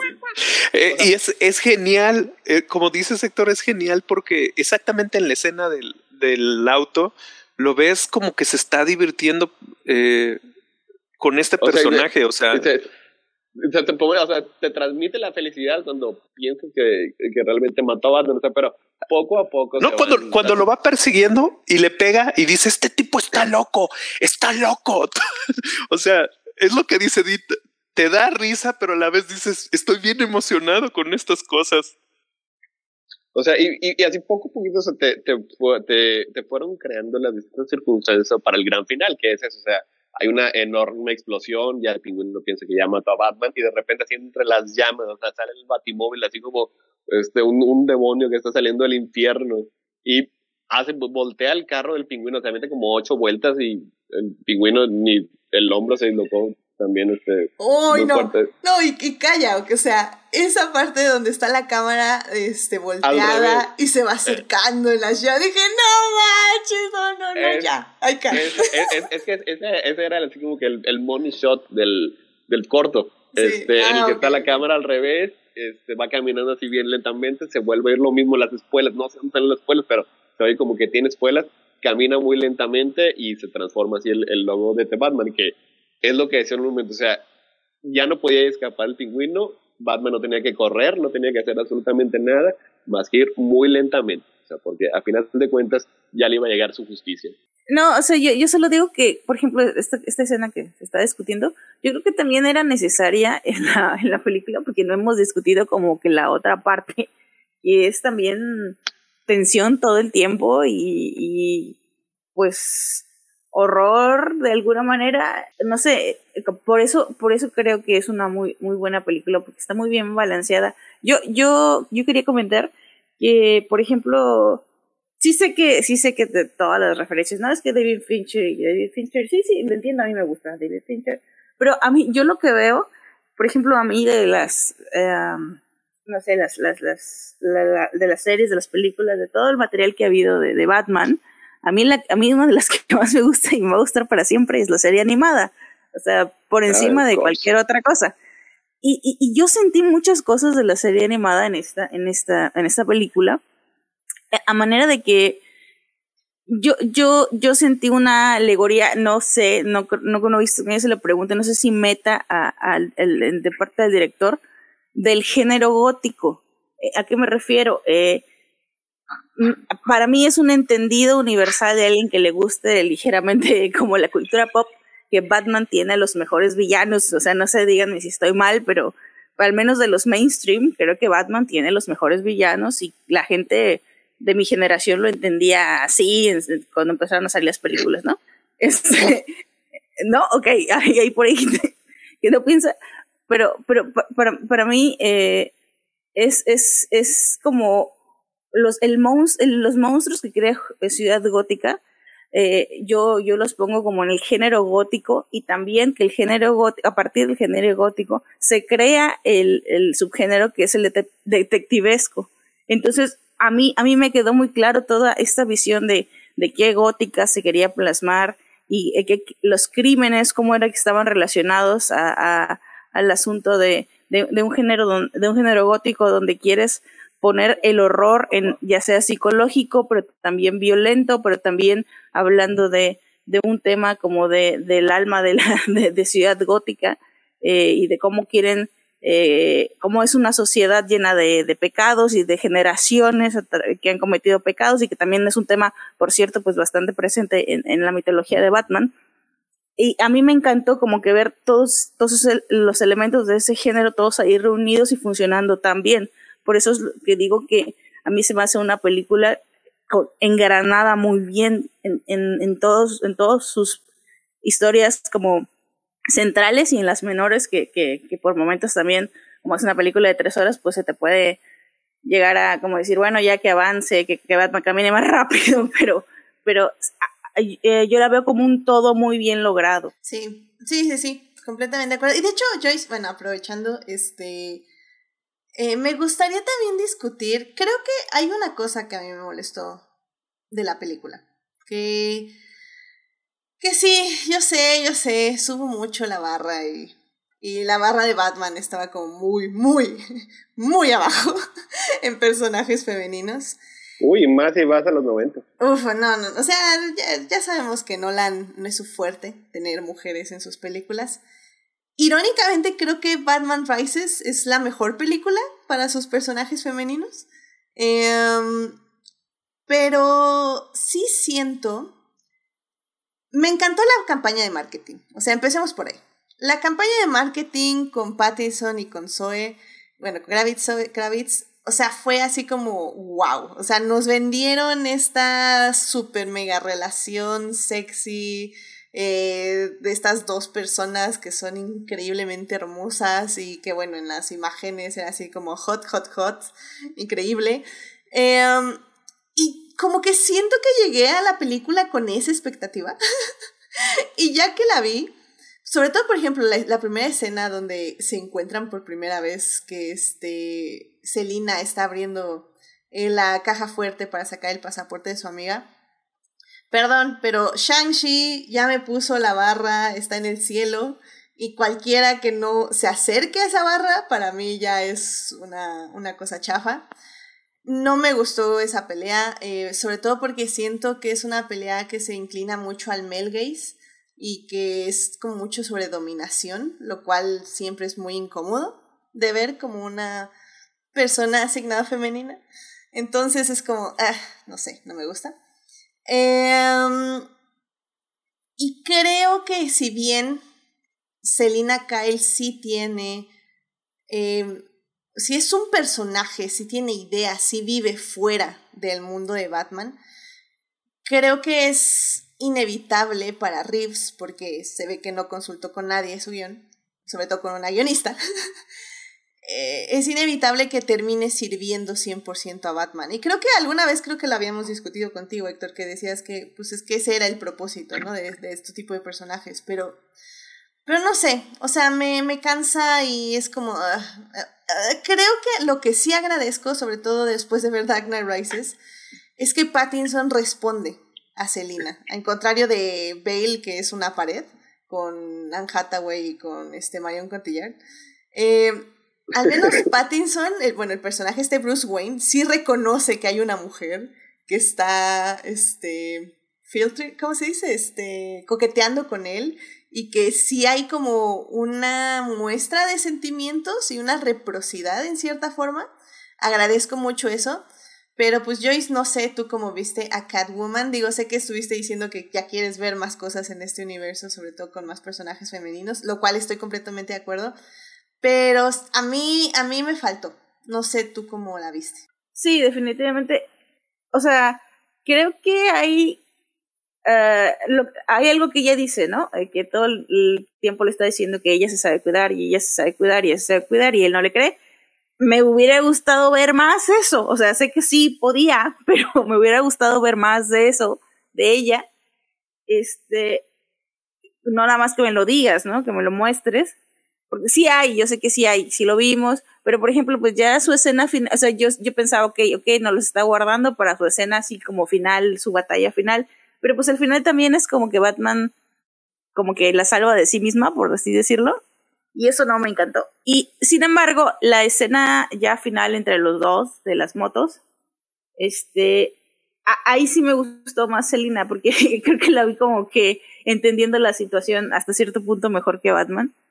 Y pues como que, no, ¿qué es lo que le dice exactamente? Que, que él, él, él nunca se va a ir de la ciudad. Ah, porque dice la ciudad nunca va a cambiar, ¿no? Y, pero tú ya eso ya lo sabes y te vas a quedar aquí y como que e, esa parte me gustó mucho de su personaje.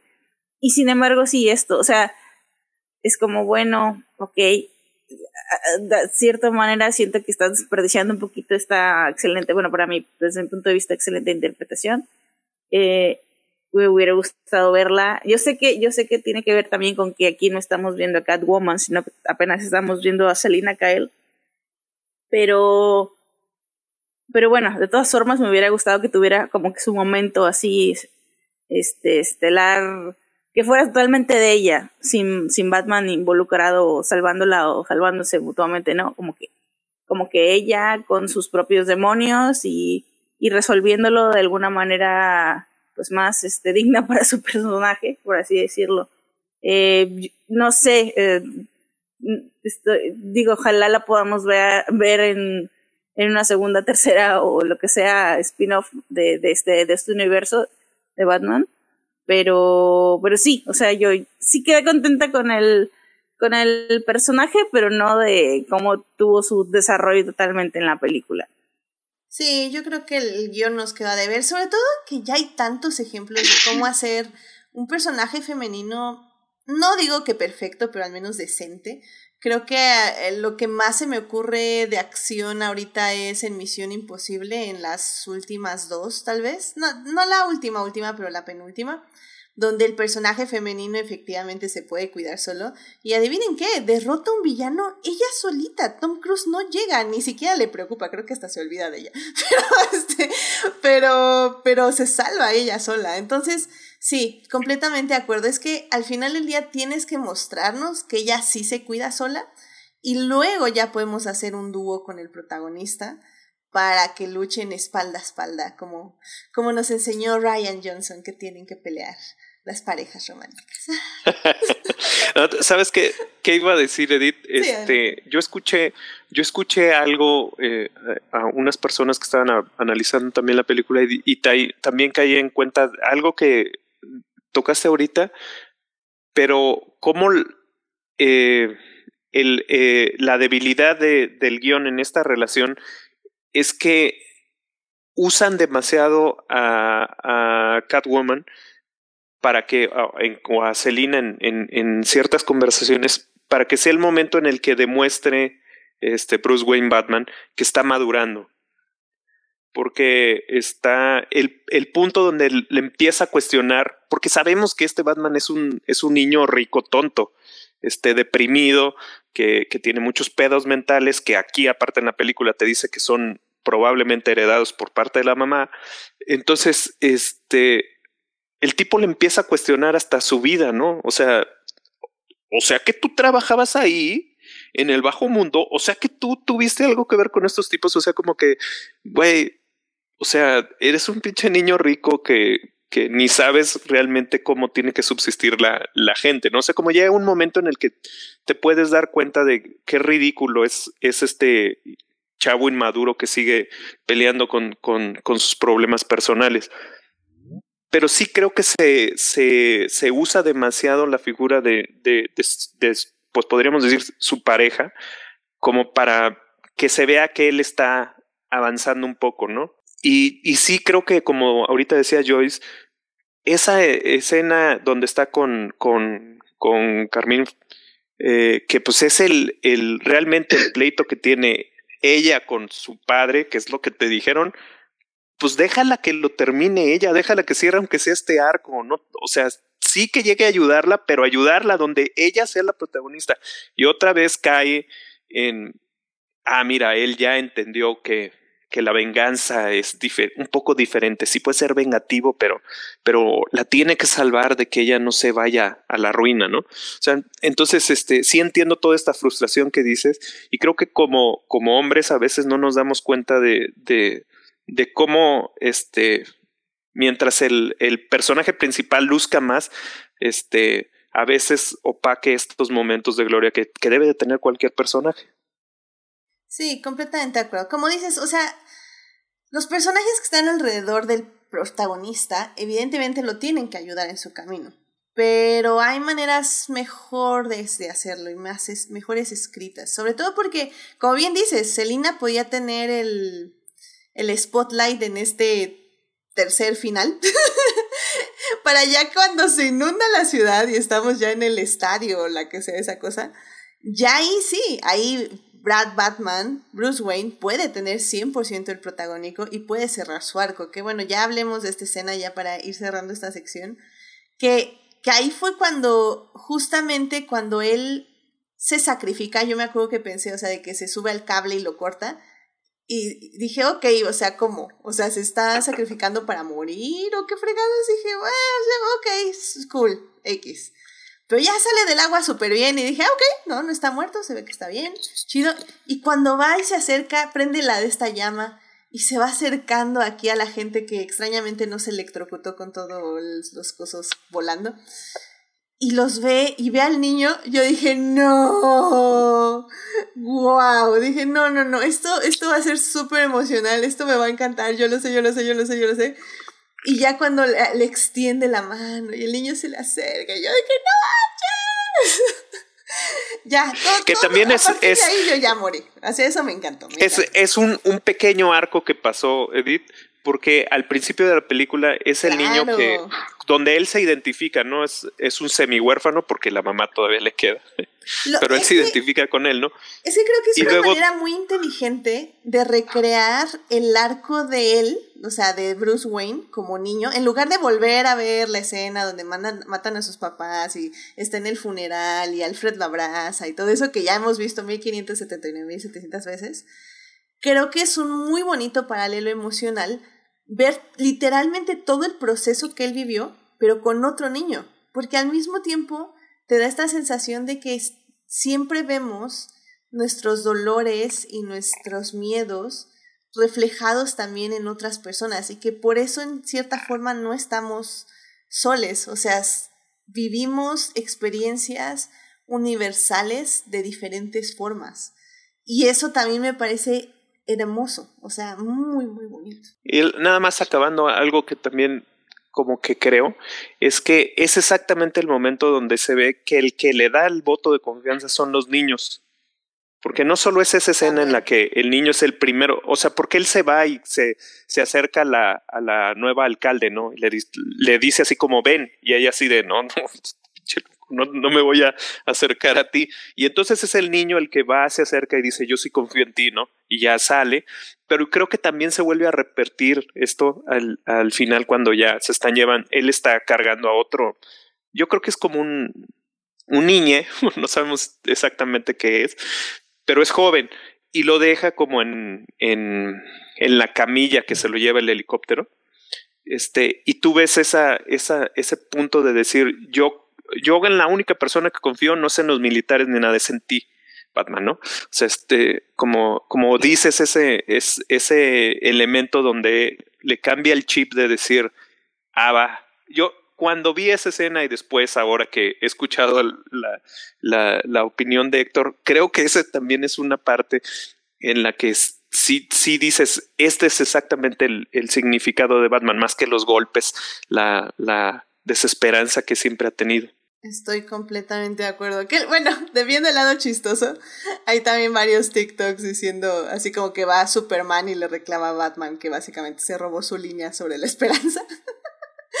pero, pero me funciona, o sea, me funciona. Creo que es muy cansado, o sea, ya ver millonarios o billonarios, que sabrá Dios, eh, salvar al mundo porque o se quieren vengar o porque pueden, como con Iron Man o sea, creo que es una de las razones por con las que Batman, o sea, como digo, me gustan las películas, las he visto, disfruto del personaje, pero pues nunca he podido como, ¿saben? Que me guste, guste, guste. Y, y creo que justamente toda esa parte, a partir de la inundación del estadio hasta el final, dije, wow, este podría ser un Batman con el que realmente podría formar como una conexión, ¿saben? Y, y creo que eso es súper valioso porque aparte, creo que es estos tipos de escenas que te hacen como replantearte toda la película. Es de este tipo de películas más bien que, que la escena final te hace, te hace replantear la película porque ya le ves otro significado. O sea, creo que en ese momento entiendes justamente lo que decías, Fernando, que toda la película fue él creciendo, dándose cuenta de sus privilegios, porque Selina se lo dice muchas veces, es que piensas como un niño rico, y pues porque lo es. Eh, se da cuenta de sus privilegios, se da cuenta un poco de lo que no está haciendo por otras personas, lo que puede hacer, se da cuenta del trauma que carga, del dolor que carga y cómo le está impidiendo básicamente avanzar.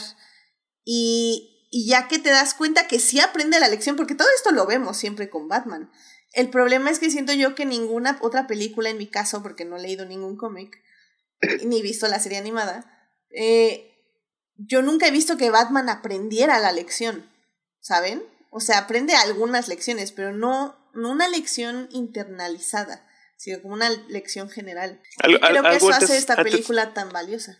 Adelante.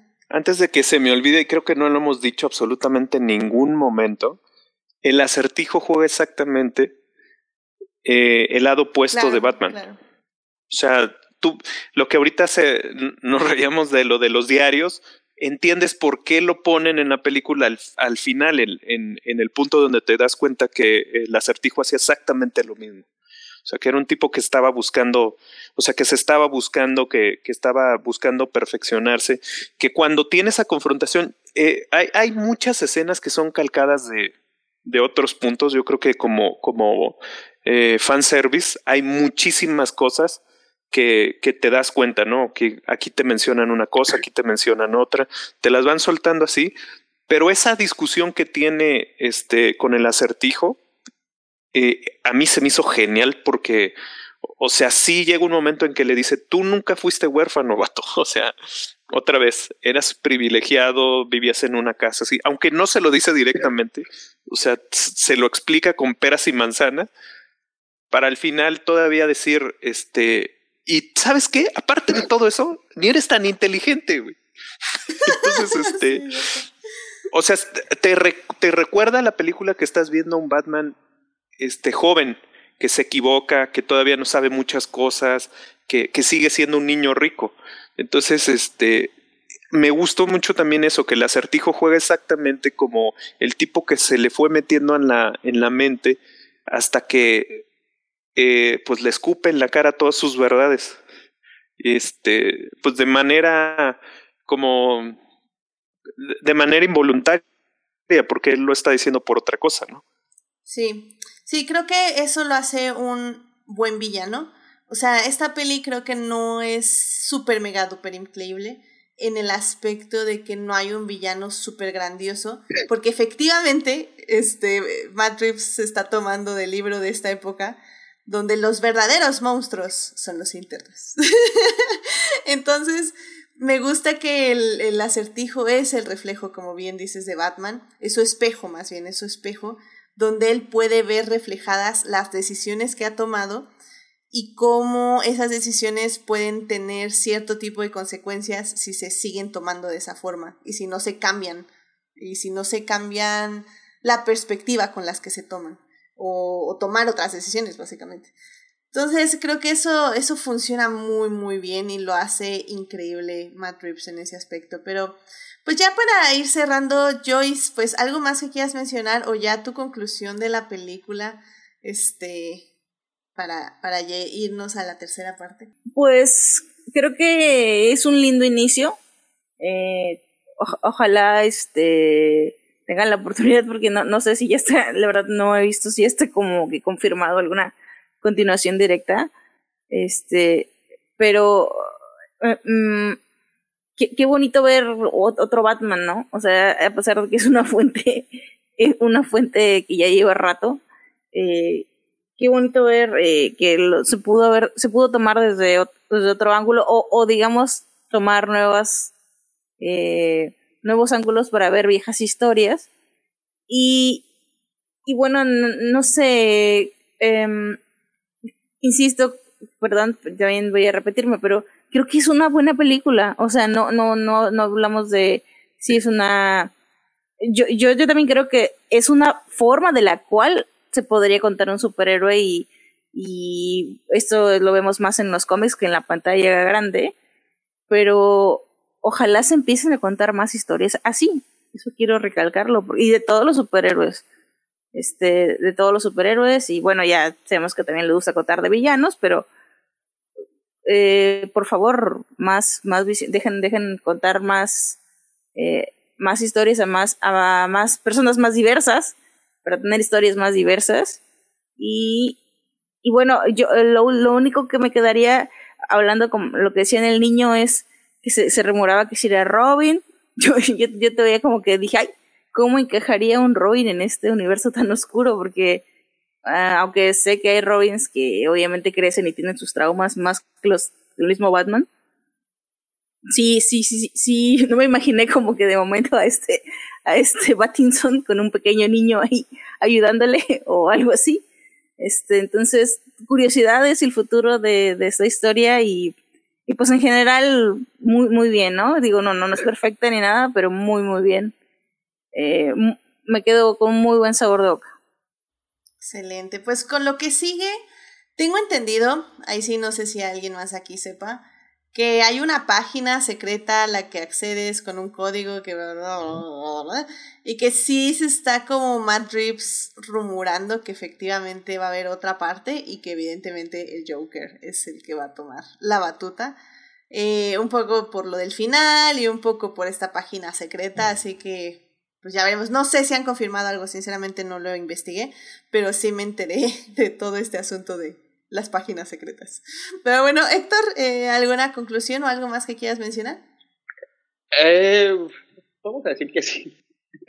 Eh, es que nomás quería regresar así ya para, para cerrar.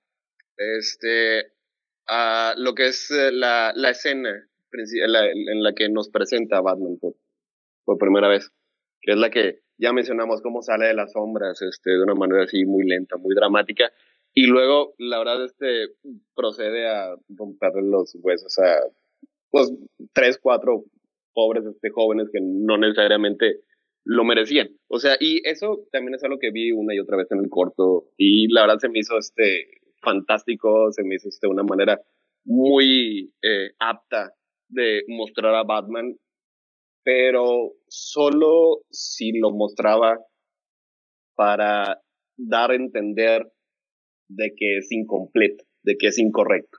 Y yo tenía, yo iba con muy buena fe a la película, pero la parte en la que sí me vendió 100% de principio a fin fue cuando la persona a la que Batman estaba salvando le tiene miedo. Sea, que le dice, este, no me hagas daño. O sea, y fue cuando dije, ah, entonces este señor Reeves sí entiende lo que es este Batman. Y ocurre en todo el resto de la película. O sea, este, el, romance este con Catwoman, que sí no fue manejado de la mejor manera, aunque me gustó que ella es la que lo manda a volar al final, hasta que arregle sus issues mentales. Luego después, este, toda la, la confrontación con el, con el acertijo, en el que agradecí mucho que mostrara directamente que no eran iguales, o sea, porque eso es algo muy común en las historias de Batman, que dicen que este, él y sus enemigos están nada más esté a un paso de ser exactamente lo mismo, ¿no? Aquí te está diciendo que no lo rechaza, o sea, no es exactamente igual que el, el. Y luego después este, nos muestra al final lo que es este, el, verdadero significado de Batman, que era algo que yo, yo no esperaba, o sea, era algo que, que, no esperaba que, que, que, lo fueran a mostrar de esa manera, o sea, que es lo que, la escena que ya mencionaron, cuando salva a las personas que estaban a punto de ahogarse, de, de electrocutarse, y nos da Reeves una toma hermosa, que la verdad es una de las tomas más hermosas que he visto en una película de superhéroes, en el que Batman está guiando a los demás una luz. O sea que es, pues, pues no, no estaba diciendo que, que, él era las sombras. Que, o sea, que, que, que, él, que él, que él no, no, no estaba en las sombras, sino que él era las sombras, que era la oscuridad, que era la venganza. Y esa sí es una, es una parte de Batman, pero pero es la parte más infantil de Batman, es la parte más superficial de Batman, es la parte que, pregunta, ¿acaso saldrás? O ese tipo de cosas que mm, realmente no, no, no es algo que va a, mi concepción del, que, que, tengo del personaje. Y una, hay muchas razones por las que Batman es mi personaje favorito, o sea, no puedo decir que, que, que son las mismas ahorita a mi edad que cuando tenía tres años y me emocionaba con Adam West y intentando aprender a leer con sus cómics, o sea, pero ya, este, ya creciendo, ya más, este, con otros distintos tipos de vistas, pues una de las razones es lo que dijo ahorita este eh, eh, Fernando, que es, es, uno de los personajes de ficción más elásticos, porque puedes meter a Batman en, en cualquier otro tipo, en cualquier tipo de historias y, y funciona. Puedes poner en aliens, puedes poner detectives, historias serias, historias graciosas y, y Batman funciona. Pero sobre todo, el, lo que realmente me gusta del personaje, que es algo tal vez muy particular de él y que lo, y que lo diferencia de los demás, es su capacidad transformativa. De, esta es una persona que tuvo una tragedia horrible cuando era joven, cuando era niño, y estuvo lleno de ira, estuvo lleno de enojo, y en lugar de darse por vencido, en lugar de muchas otras cosas, decide tomar esa furia y transformarla en algo heroico, en, en convertirse en un símbolo de, de, esperanza, de ejemplo, de redención para los demás. O sea, y esto es algo que yo conozco de leer tan muchísimos cómics de Batman. Nunca lo había visto yo en, en una película de Batman, ni siquiera en las películas de Christopher Nolan. O sea, y aquí eh, Matthew Reeves lo toma, lo literaliza y nos da un diálogo en el que dice precisamente eso, en el que destaca su capacidad de convertir las cicatrices que tiene para transformarse en un símbolo de esperanza. Que eso es lo más importante que debe tener los superhéroes. Por eso que, que como ejemplo de películas superhéroes, este es, es de las mejores que tenemos. O sea, porque los superhéroes no son este no son nada más los golpes o, o, nada más los poderes. Es una parte padre, es una parte este, muy divertida que tienen toda la acción, o sea, pero más que todo es su capacidad de inspirar y de cambiar y de reivindicar. Y verlo en una película de Batman, la verdad, o sea, me sorprendió. Excelente, excelente. Fernando, este, una última conclusión de la película. Conclusión. Eh, como dice Héctor, eh, al inicio de, de, la película te muestran este Batman que todo el mundo queríamos ver. Un Batman joven que pelea, que cuando pelea te crees que está peleando. O sea, yo creo que este es el primer Batman que veo que realmente no se siente como coreografía, sino que sí se siente como que como, como sería en una pelea y luego te, te va transformando eh, poco a poco en un tipo que se da cuenta que, que, tiene que ser más que nada más este tipo enojado. Y, y creo que sí es un... Ojalá haya mucha gente que, que, que, se quedó estancada en esa idea de Batman este, y que se dé cuenta que hay muchos matices del personaje. Eh, y, y, creo que es, está muy bien. Y nada más algo más que quería decir es que ustedes estaban diciendo, ah, ir a ser segunda, ir a, ir a hacer no sé qué, qué irá a pasar. Ya lo dijo Matthew Reeves, se supone que sí están pensando hacer una trilogía. No sabe quién va a ser los demás villanos. Él dice que él, Joker. el Joker no va a ser el, el, el villano principal, que él desechó a una escena donde salía el Joker que se supone que la grabó y se eh, va Batman a platicar con él y, le pregunta quién es el acertijo. Y dijo no creo que esta escena está de más la, la quitó y dejó la del final porque él creía que sin esa escena donde se viera como que había mucha maldad aún en Ciudad Gótica este pues no iba a tener el mismo punch esa despedida entre Batman y Catwoman. Y bueno dejó decir que todavía no sabía bien qué iba a hacer pero él quiere otra vez traer al señor frío, a este, la corte de los cuer de los búhos, este, pues, o sea que tiene varias ideas, pero que todavía ahorita no le crea nada a lo que dice porque pues está en proceso. Entonces, este, eh, a, a, algo, ya algo específico que sí vamos a tener pronto es eh, la serie de HBO Max de El Pingüino con Colin Farrell otra vez en el papel. Eso, o sea, ese, ese, ese, ya, ese ya está lista, preparada para empezar a filmarse. Y, eso ya como secuela lo vamos a tener. También una serie que originalmente la habían este, manejado como eh, sobre la policía de Ciudad Gótica. Eh, y luego ya después este, ya cambió algo acerca sobre el, el, asilo Arkham. Este, ah, nada más eh, eh, rápidamente quería echarle muchas porras este, a, a Jeffrey Wright como el comisionado Gordon, o sea, porque tiene todas las características que uno esperaría de, de, del comisionado Gordon. O sea, que la más importante es lo que lo repito una y otra vez, que es el único policía honesto de Ciudad Gótica, o al menos el único que Batman en este punto está seguro de su completa honestidad y es algo que tiene este el señor, tiene la capacidad de mostrar este, que es una persona de altos valores morales. Completamente de acuerdo, sí. Un gran shout out al comisionado, bueno, detective Gordon al inicio. Perfecto, muy bien. Pues en este momento es cuando oigo la vocecita de Héctor diciéndome, no, The Dark Knight Rises tenía que tener el propio programa. Y yo así como, no, se cabe en este programa. Así que, mal por mí, y ahí vamos a un programa de dos horas y media, pero... Pero bueno, antes de pasar... no, no, no, no, o sea, ¿qué es esto? ¿Lin Manuel Miranda? No, ¿verdad? Entonces, pero bueno, eh, pero antes rápidamente, este, Joyce ya nos tiene que dejar, así que Joyce, muchísimas gracias por venir al programa, este, y, y pasar aquí para hablar de Batman un ratito.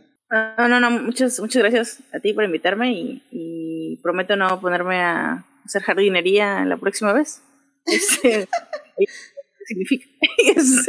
y, y, bueno, eh, aquí estaré pronto y con, con, con un programa que juro que no es K-pop, porque no vaya a pensar que voy a venir a hablar de K-pop, pero es, es, otra cosa que les va a gustar mucho.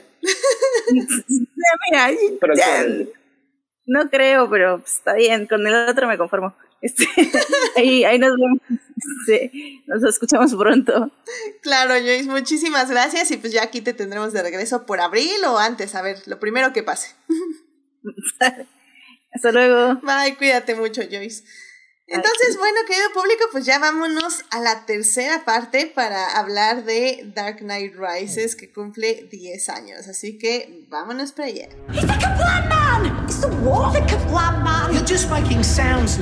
Muy bien, ya estamos aquí en la tercera parte del programa para hablar de The Dark Knight Rises, esta película que cumplió 10 años de haberse estrenado, se estrenó en el 2012, está dirigida, producida y coescrita por Christopher Nolan, que básicamente esta película fue el cierre de su trilogía eh, de Batman, que bueno, ya sabemos empieza con Batman Begins, luego The Dark Knight y esta fue The Dark Knight Rises. Eh, que se ubica más o menos eh, ocho años después en el tiempo de la película, de lo que nos quedamos de Dark Knight. Y, y pues es bastante interesante. Yo la verdad la recuerdo como una película que no me agradó en general. Eh, nada más que no me acordaba por qué. creo que la, ya la había visto como unas dos veces. Pero, pero me agradó mucho revisarla y encontrar muchísimas cosas que me gustaron mucho y que disfruté. No sé, ustedes, este, Héctor, ¿tú cómo recibiste The Dark Knight Rises? ¿Tú te acuerdas un poco de tu sensación? Porque bueno, esta sí la fuimos a ver, sí, en el cine, este, porque ya, ya éramos mayores de edad, evidentemente. Entonces, ¿tú, tú recuerdas cómo, cómo recibiste esta película hace 10 años? Eh, con intenso gusto y admiración. O sea, es que yo soy, soy muy fan de, de, de la, de, ahora se le llama la, la trilogía del Caballero Oscuro, o sea, porque, o sea, la verdad, yo cuando vi Batman Begins fue todo lo que yo había esperado en una película de Batman y hasta ahorita la sigo poniendo, o sea, bien alto. O sea, si recordemos, veníamos de, de las películas de, de los noventas, que inició con la serie de Tim Burton y a mí yo la verdad, creo que habrá notado, tengo opiniones muy fuertes y muy específicas acerca de cómo debe ser mostrado Batman. Y ninguna de ellas este, me, llenó realmente, o sea, a mí como, como fan. Y, y pues en este era chavo y, y a lo mejor este, no tenía la madurez que tengo ahorita para apreciar la grandeza de Batman and Robin y de Batman Forever. Así que pues yo quería un Batman más oscuro, más, este, más eh, como de los cómics. Y llega Christopher Nolan y nos lo da en Batman Begins, que fue maravillosa. Luego pues llega eh, eh, The Dark Knight, que, que hasta ahorita es considerada la mejor película de, de superhéroes que hay hasta el momento. Digo, nada más por el hecho de que si hay otra película buena, generalmente se le dice, esta ya es la que destronó a Dark Knight Rises. O sea, eso es, eso, a, Dark, Dark Knight. O sea, nada más eso significa que, que sigue teniendo ese, estando como ese, estándar muy alto. Así que esta era la, el, el final, el cierre de la trilogía. Y la verdad, o sea, a mí me gustó eh, eh, mucho cómo, cómo manejó la historia.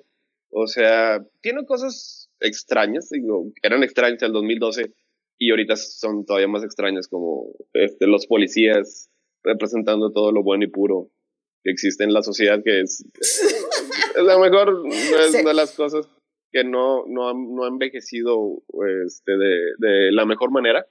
Pero como final cierre de este Batman eh, mítico, este, este Batman creado por, por Christopher Nolan, basado en, en, en, los cómics. O sea, la verdad me, me pareció este, magnífico.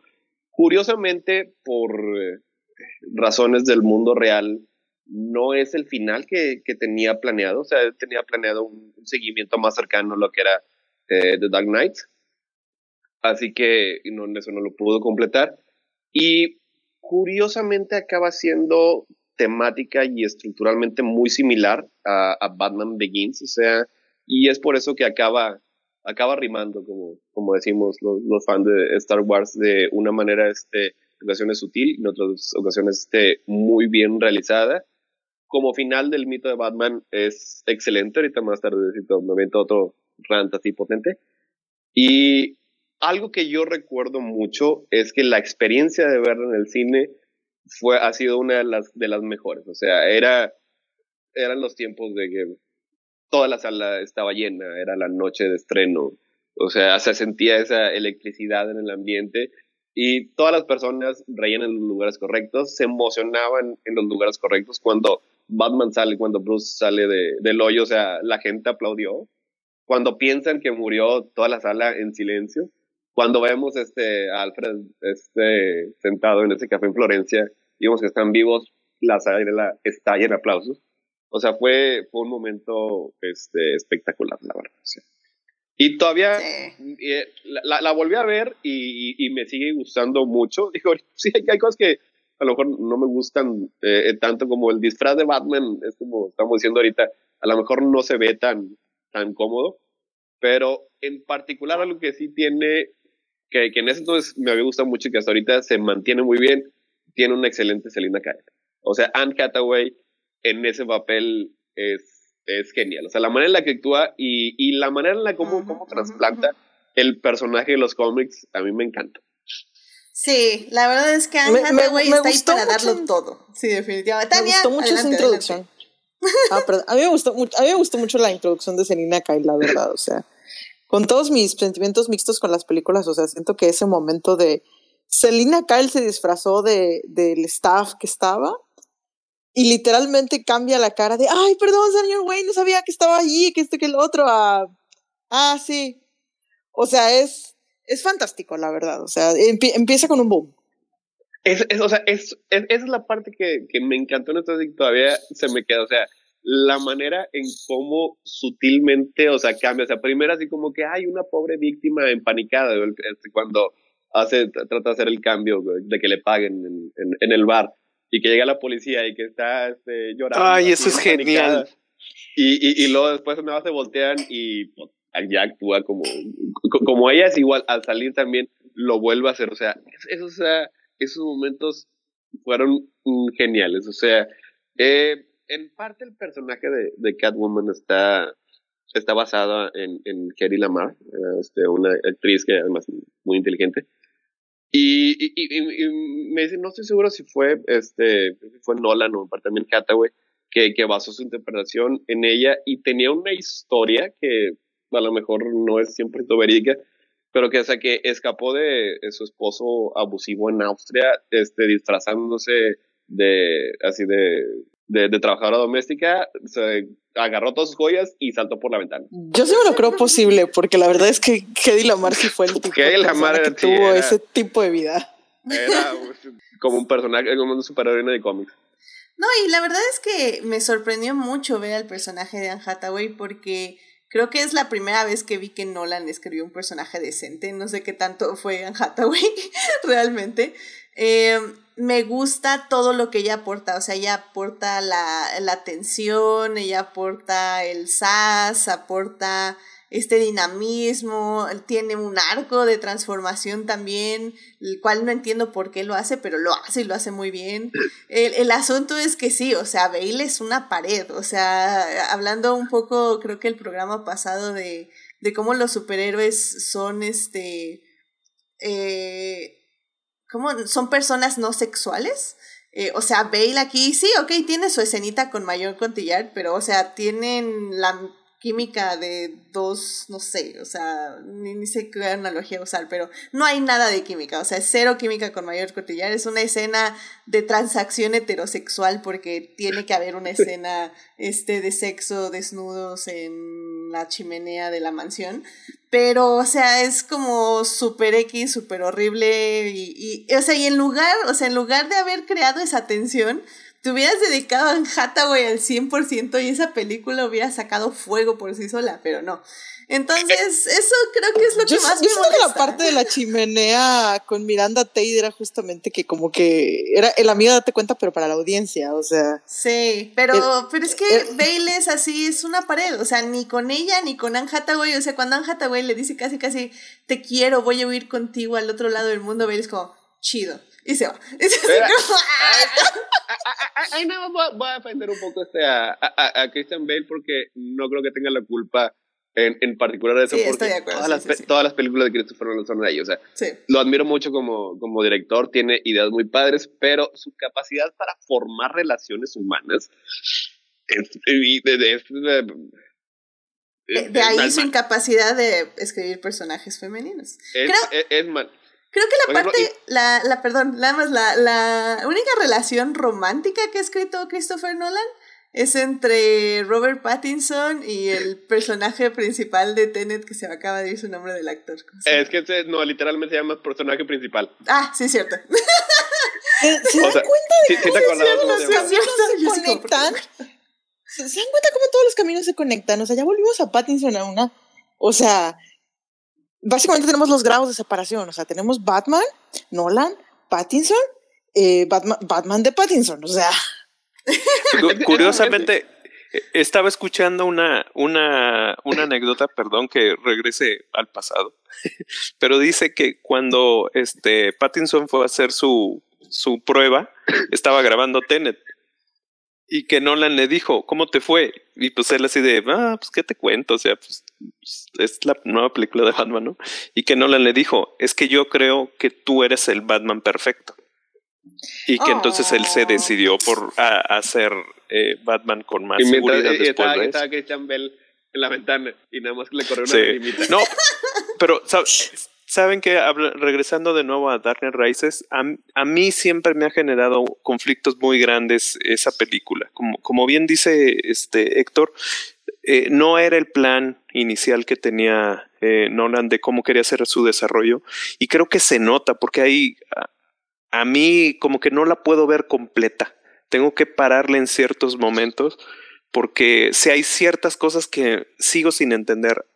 O sea, entiendo que tenía que salir Bane, tenía que no sé qué, pero cuando le estoy viendo, esta vez que la vi el fin de semana, dije, no, o sea, no, no, no me está transmitiendo absolutamente nada más. Nada más sirvió para ese momento de cuando le rompe la espalda y lo vuelve a destrozar completamente. Pero en realidad, ya después, como que sigue siendo un personaje como medio chistoso. O sea, ni, ni, ni te da una sensación de peligro. O sea, es peligro porque una bomba y es una bomba que va a explotar en no sé cuántos días y tiene un contador.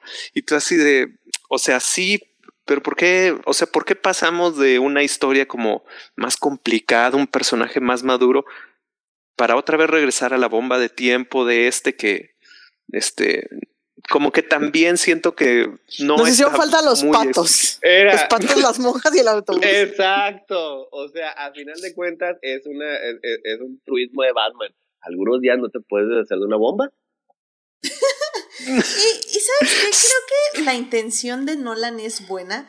Creo que iba por buen camino en el aspecto de, primero, que fuera un Batman derrotado, que encuentra como la chispa de la vida gracias a Selina Kyle. Lo malo es que evidentemente Nolan no lo notó y no se enfocó en eso. Pero, pero bueno, que es un, es un Batman derrotado, un Bruce Wayne derrotado, que tiene que encontrar la chispa para volver a pelear, porque como bien dice Alfred, o sea, es que más bien le dice, usted ya está esperando morir más que luchar por vivir. Y creo que ese es el punto de toda la película y ese es el tema. El problema es que tal vez sí se pierde un poquito en las diferentes direcciones que le da Nolan. Sin embargo, por ejemplo, yo esta vez que la volví a ver, sí lo entendí más, o sea, como que sí lo vi. Yo también siento que el, la vez que salió, sí se sentía mucho esa división de Batman se derrota y luego Batman revive o resucita. Em, y creo que a muchas personas no nos gustó en su momento, pero ahorita creo que ya la aprecié más, o sea, aprecié más el ritmo, aprecié más la división. Sí, ok, sí le tienes que dar muchas, este, ¿qué dicen? Suspensión de la incredibilidad. Increíble. La tienes que dar en Eso. galones. Sí, no, porque lo que te recuperas de que te rompieron la espalda en tres meses y subes a un cosito que te va- volví a romper la espalda otras siete veces, pero ok. Digo, Y- de- desde que empezaron, señor, Bru- señor Berwain, usted no tiene cartílago. Creo que ya sabes que la película te está exigiendo ciertas concesiones. ¿Qué No, pinche eh, pedo? sigo sin es saber que- cómo se, cómo se madrió las rodillas. O sea, alguien me Ah, explica. ¿Cómo no? Ah, se no, las pues no, eso- o sea, eso es- es, No, pero eso sí lo la- explican. Ese Sí, es el final de Dark Knight. De Sí, Dark se Knight, él se cae y cae sobre la rodilla. Pero, a ver, que- creo que también algo que decía ahorita Edith, hay, hay ciertas cosas que, que vas entrando y vas viendo y dices, bueno, aquí te tengo que dar chance, ¿no? Pero ya viendo la segunda vez, este, hay muchas lecciones que le empieza a dar él, este, a, bueno, pues al que termina siendo Robin, este Blake creo que se llama, el personaje. ese es lo John mejor, Blake. es lo mejor. Ajá, le- amo. le empieza, le empieza a dar dos o tres lecciones así de no, güey, a ver, si quieres hacer esto, va a ser así. Entonces tú desde ahí dices, "Oh, es más que obvio que va a pasar esto. Y el, el punto ese de, este, pues es que se va a morir y la bomba y, va a a ir para allá. Este, como bien dice Héctor, yo me acuerdo, yo la fui a ver el día de mi cumpleaños en la sala IMAX. Me fui a, a Guadalajara a verla junto con mi esposa. Y me acuerdo que, que sí llegó un momento en el que me emocionaba mucho, pero luego decía, ¿qué pedo con esto? Pero todo el final, todo el final yo decía, entiendo qué quisiste hacer, Nolan, y te aplaudo y me gustó mucho. O sea, todo el cierre, creo que sí, sí, co- sí me comunica mucho. O sea, el hecho de, sí, aunque es medio difícil la relación y la carga toda Anne Hathaway, este, sí está padre ese, ese momento como de, del avance. El discurso de Alfred en, en el panteoncito, o sea, lloré, me acuerdo, este, pero el cierre, cierre, cierre de la película, cuando se ve que se levanta la, la plataforma con, con este chico ahí sobre ella, para mí es Sí, a mí también. Yo, yo la verdad es que eh, ahora que la volví a ver ayer, antier, la volví a ver antier, o sea, literalmente aplaudí y me, o sea, fue así como, maldita sea, yo quería ver ese Robin, yo ese Robin interpretado por Joseph Gordon-Levitt hubiera sido increíble, porque sí, todo ese montaje final es exquisito, o sea, lo amo, lo amo, lo amo, lo amo, lo amo. Héctor? Porque al final también es, es perdón, nada más Sí. acabando eso, ¿cómo lo cierra? O sea, eh, eh, la plática con Gordon que le dice es que tú date cuenta cómo, este, cómo tienes que hacer ciertos sacrificios y luego ya llega ese punto en el que él se encuentra en de, o sea, ustedes que son también de la fuerza de la ley, estos policías tan correctos y, y que vamos a sacar al mundo adelante y van a dejar que se mueran todos estos niños malditos. Entonces hay como que hay una un rompimiento, ¿no? De, de todo lo que él creía y pues en el final todo le hace sentido, ¿no? Así de, pues era más que obvio, ¿no? Que, que era el paso que tenía que dar. Como que sí me gusta mucho ese cierre. Por, creo que los finales de Nolan son muy buenos, mucho más que, que, que ciertas cosas de cómo arma toda la, la, la trama. o sea, cuando salieron, sobre todo Batman Begins y, y Dark Knight, o sea, el parte de las alabanzas es que es una película realista. Y o sea, que esto es, y, y yo me queda, es, es, este, es un tipo de disfrazado de murciélago. O sea, es- es- esto no, no es realismo. Le di un poquito de credibilidad en lo que estaba ocurriendo dentro de un contexto que era muy claramente marcado de ciencia ficción, o sea, el traje, las alas, el tumbler, o sea, todo eso es, es son, son los, este, las decoraciones de una película de ciencia ficción, o sea, pero como quiera se había mantenido eso, así como que eh, es, es que el, el realismo es importante, o sea, y bueno, ya estaba viendo este Dark Knight Rise, o sea, y llega un punto que es ahorita el que Eddie dijo muy acertadamente cuando le curan una lesión en la espalda que literalmente estaban diciendo que se le estaba saliendo una vértebra con un una patada y luego después unas colgado una soga. Y dije, ok, aquí ya este, el realismo se va a tener que pasar al asiento de atrás porque es hora de que maneje la emoción. Y Yo, yo, yo siento que yo siento que Nolan no tenía tal vez la intención de No. hacerlo realista, Y- sino que más bien ya- quería que funcionara en su universo como verosímil, pero no, no era la intención. Oh, sí, voy a ser bien realista. Y no, no hubiera hecho todo ese montón de cosas que hizo. Y luego ya, ya después, o sea, todo lo que es literalmente el, el último acto de la película, o sea, es 100% básicamente fantasía. O sea, todos están a punto de morir y siempre, siempre lo salva algo o alguien en el último momento. Es, es una sucesión increíble de Deus Ex Machina tras Deus Ex Machina tras Deus Ex Machina. O sea, este, está, eh, está a punto este de, ya ni hablar de cómo llegó este, este Bruce de la prisión en la que estaba a Ciudad Gótica sin dinero ni pasaporte ni nada. ¿Por qué llegó? Porque es Batman. O sea, y está a punto de morir Gordon y llega, y lo saca, ¿quién lo salva? Lo salva Batman. Está a punto de morir Blake, ¿quién lo salva? Lo salva Batman. La bomba está a punto de explotar, que es la única manera de salvarlo, hay que llevarlo a la bahía y pues, este, sacrificarlo. O sea, todo eso sirve, o sea, para mostrar así como que un, un espacio de fantasía muy marcado que también es parte de lo que debe ser una película de superhéroes. O sea, no necesariamente tienes que ir, ir por estas cosas para este realismo, sino más que todo por, por la emoción que te está transmitiendo. Y eso es lo que la película hace de una manera, o sea, excelente. O sea, porque sí, sí, sí, también te está diciendo mucho, o sea, te dice mucho este, el, el, el, la trama en sí, este, la, la estructura. Esto solo puede terminar con la muerte de Batman. O sea, y, y, y, la, y la parte más este, específica es cuando le dice este, Catwoman, o sea, ya no le debes nada a estas personas, les ha dado todo. Y él le contesta, no todo, todavía no. O sea, ¿qué es lo único que falta? O sea, tu vida. Así que cuando, cuando se va en la bomba y cierra los ojos, llega un momento, a lo mejor es un, es un segundo, pero piensas que realmente se murió, que Bruce Wayne se murió, que Batman se murió. O sea, y poco a poco te van dando lo que son todos estos, este, estos momentos. O sea, este, primero, pues, por alguna razón, la batiseñal que había sido destruida hace ocho, hace ocho años porque o sea, que Batman era un asesino, está limpia y reluciente.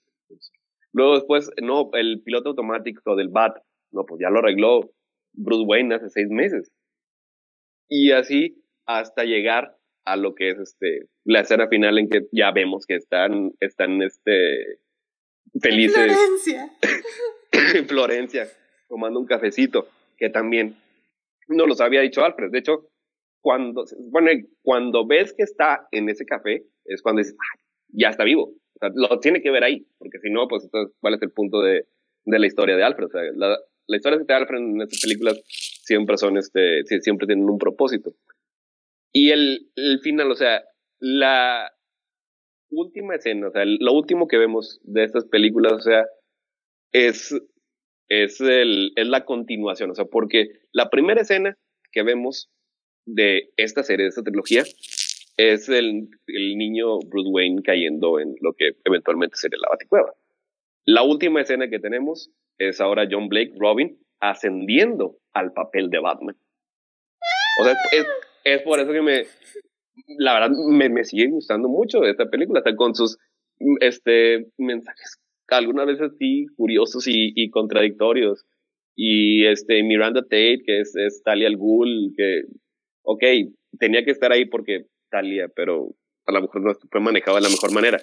Pero a final de cuentas, o sea, como cierre de esta, de esta trilogía de superhéroes, la verdad fue excelente. Y a mí sí me gusta la idea que, que, que, que Bruce Wayne pueda, este, pueda sanar sus heridas y vaya a echarse un cafecito en Florencia con, con Selina Kyle.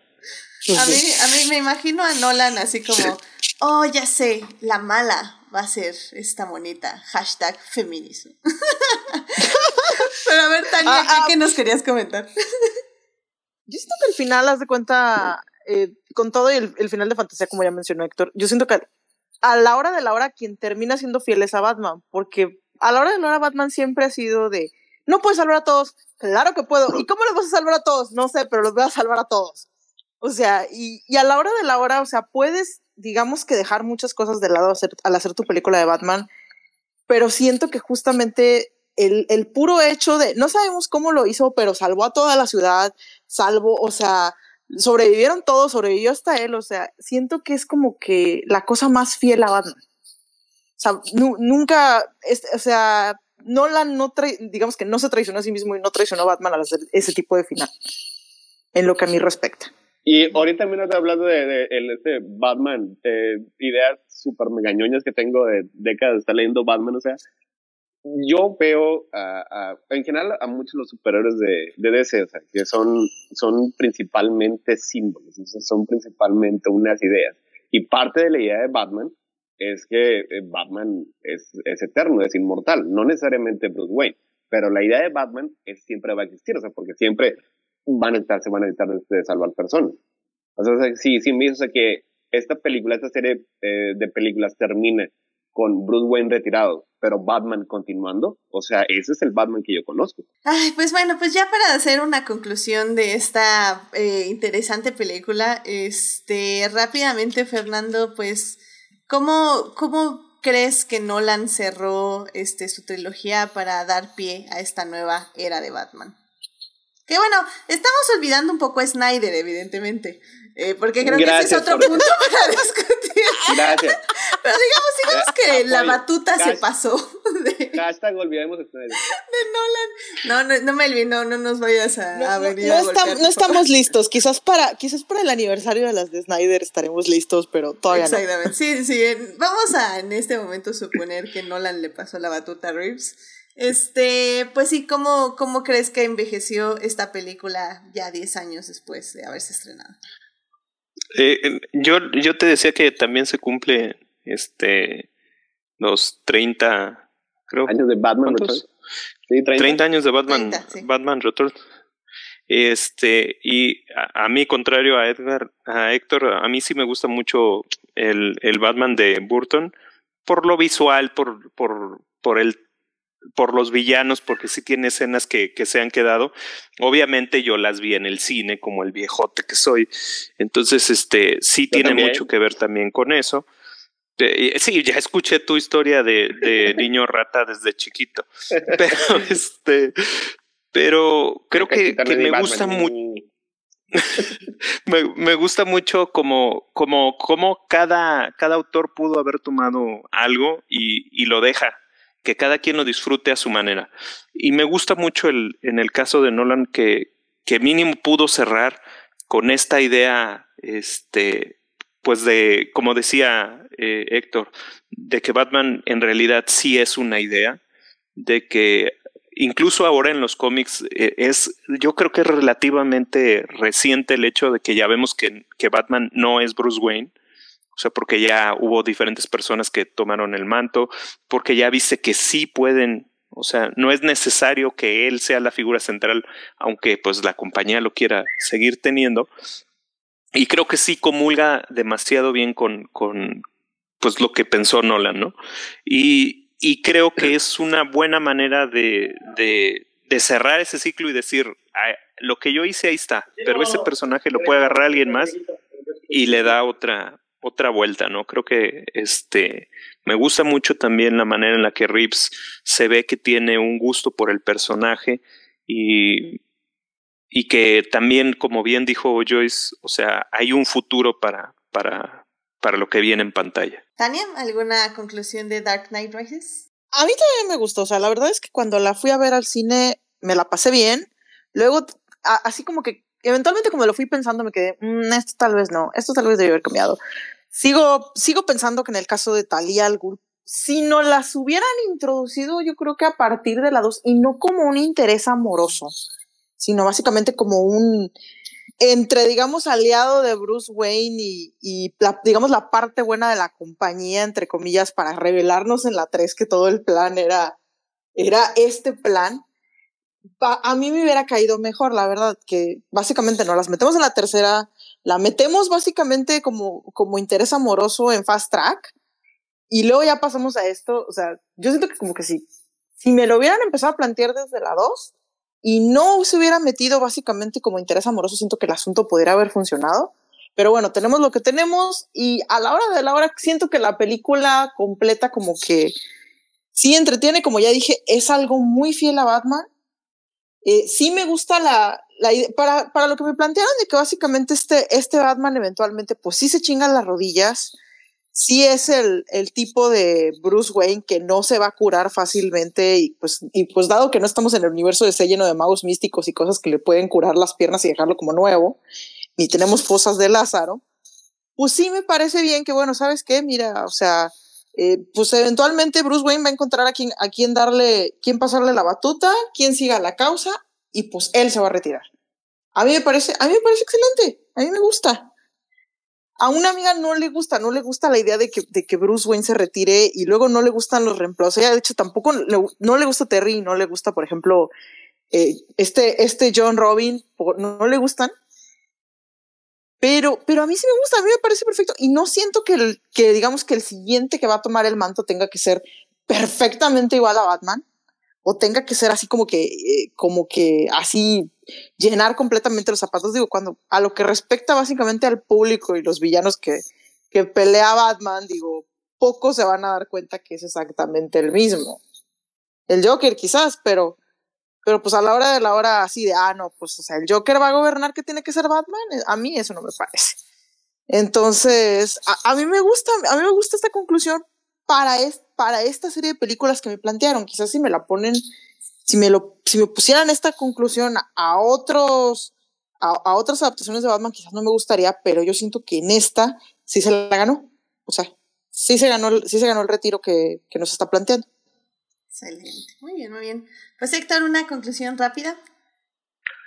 Eh, bueno, este, ya establecí que a mí me gusta mucho este, la, eh, eh, la trilogía del, del Caballero Oscuro.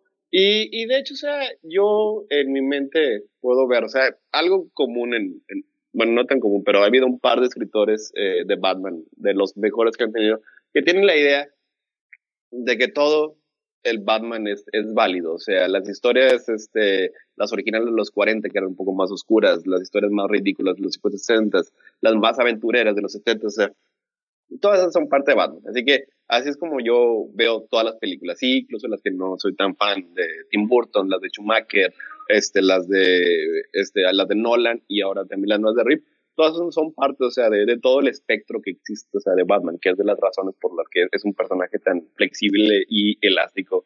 Y en lo que respecta a, Batman como, como idea, como ideal, eso es lo que las películas de Nolan hacen de una manera excelente. O sea, si, si ya después Matthew Reeves nos mostró la parte humana, la parte introspectiva de Batman, Nolan nos mostró la parte de Batman como un símbolo. O sea, y eso es, eso es lo que sigue haciendo bien. Las películas están muy bien realizadas. Sí, también tienen, tienen este, un poco sus defectos, este, como, como tienen todas las películas, las películas de Nolan, pero en general son muy entretenidas, sí, están muy bien realizadas. O sea, yo creo que como fan de Batman, digo, sí, nos debemos de sentir este, bastante contentos que hemos visto tantas distintas interpretaciones del personaje en, en la pantalla chica y grande y todo. Excelente, muy bien, pues ahí está nuestro pequeño bueno, análisis de Dark Knight Rises.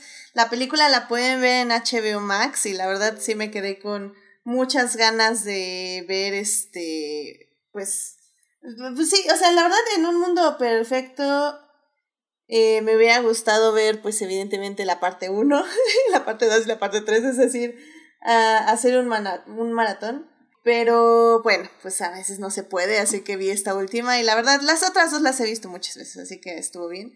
Y, y pues la disfruté, así que vayan a ver The Dark Knight Rises, que está en HBO, y pues vayan a ver este The Batman al cine. Y bueno, ya con eso ya llegamos al final de este programa, en serio que ahora sí me pasé, me pasé. Sí, es que sí, no, no debía haber puesto The Dark Knight Rises, pero ¿quién iba a decir que teníamos que decir cosas de Batman? Yo, yo no lo iba a decir.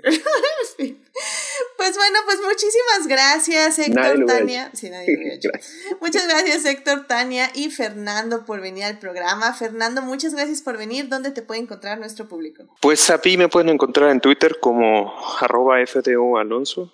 Este, por ahí ya casi no escribo mucho de cómics de repente, eh, escribo mucho de, de automovilismo y pues respondo. La verdad es que luego sí respondo mucho más ahí, me mandan mensajes, ahí veo cosas que ponen las personas y, y me dan risa o algo o los molesto, también lo hago ahí.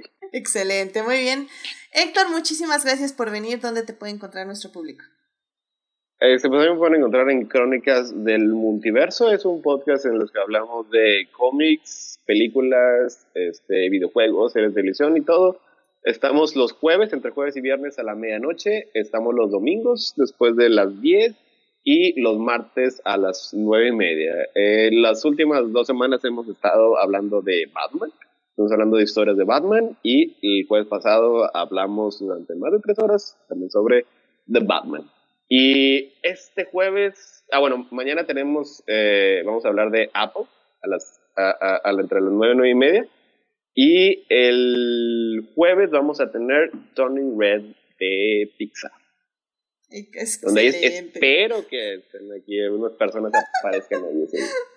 en los dos. A ver qué pasa, no me acuerdo el de mañana, adiós. Ok, muy bien, muy bien. Muchísimas gracias, Héctor.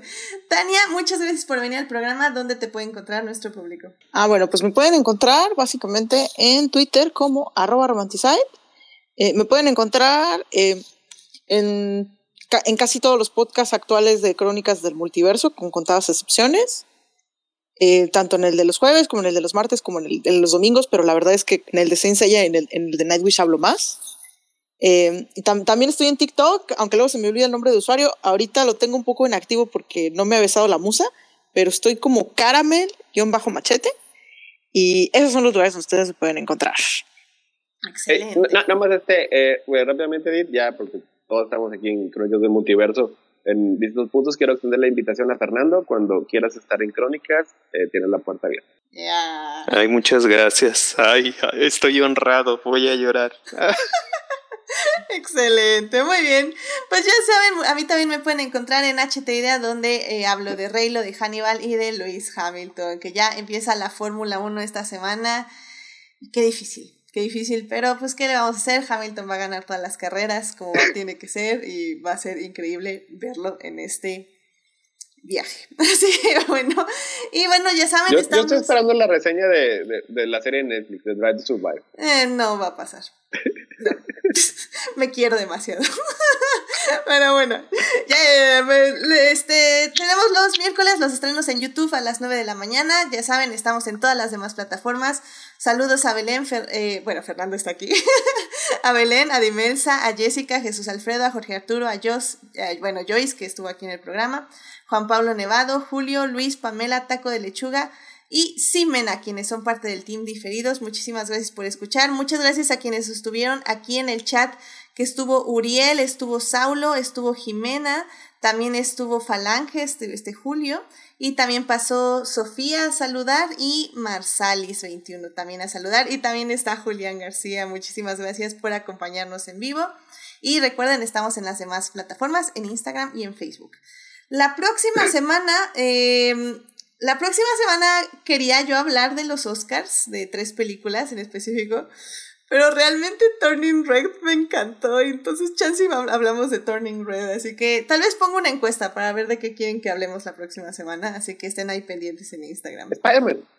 Spider-Man vamos a hablar ya que salga la copia digital, que eso es como en dos semanas, que es el 28, tal vez hablamos el 28 de Spider-Man, así que oh, Sí, ya, Spider-Man también lloramos, Pero bueno. Eh, bueno, pues muchísimas gracias por escucharnos. Este. Eh, perdón, me, puse a leer el chat. Eh, muchísimas gracias por escucharnos, cuídense mucho y pues ya saben, sigan usando cubrebocas y no bajen la guardia. Así que eh, nos vemos. Muchísimas gracias por venir. Adiós, Fernando, Héctor y Tania. Cuídense mucho. Bye bye. Bye bye.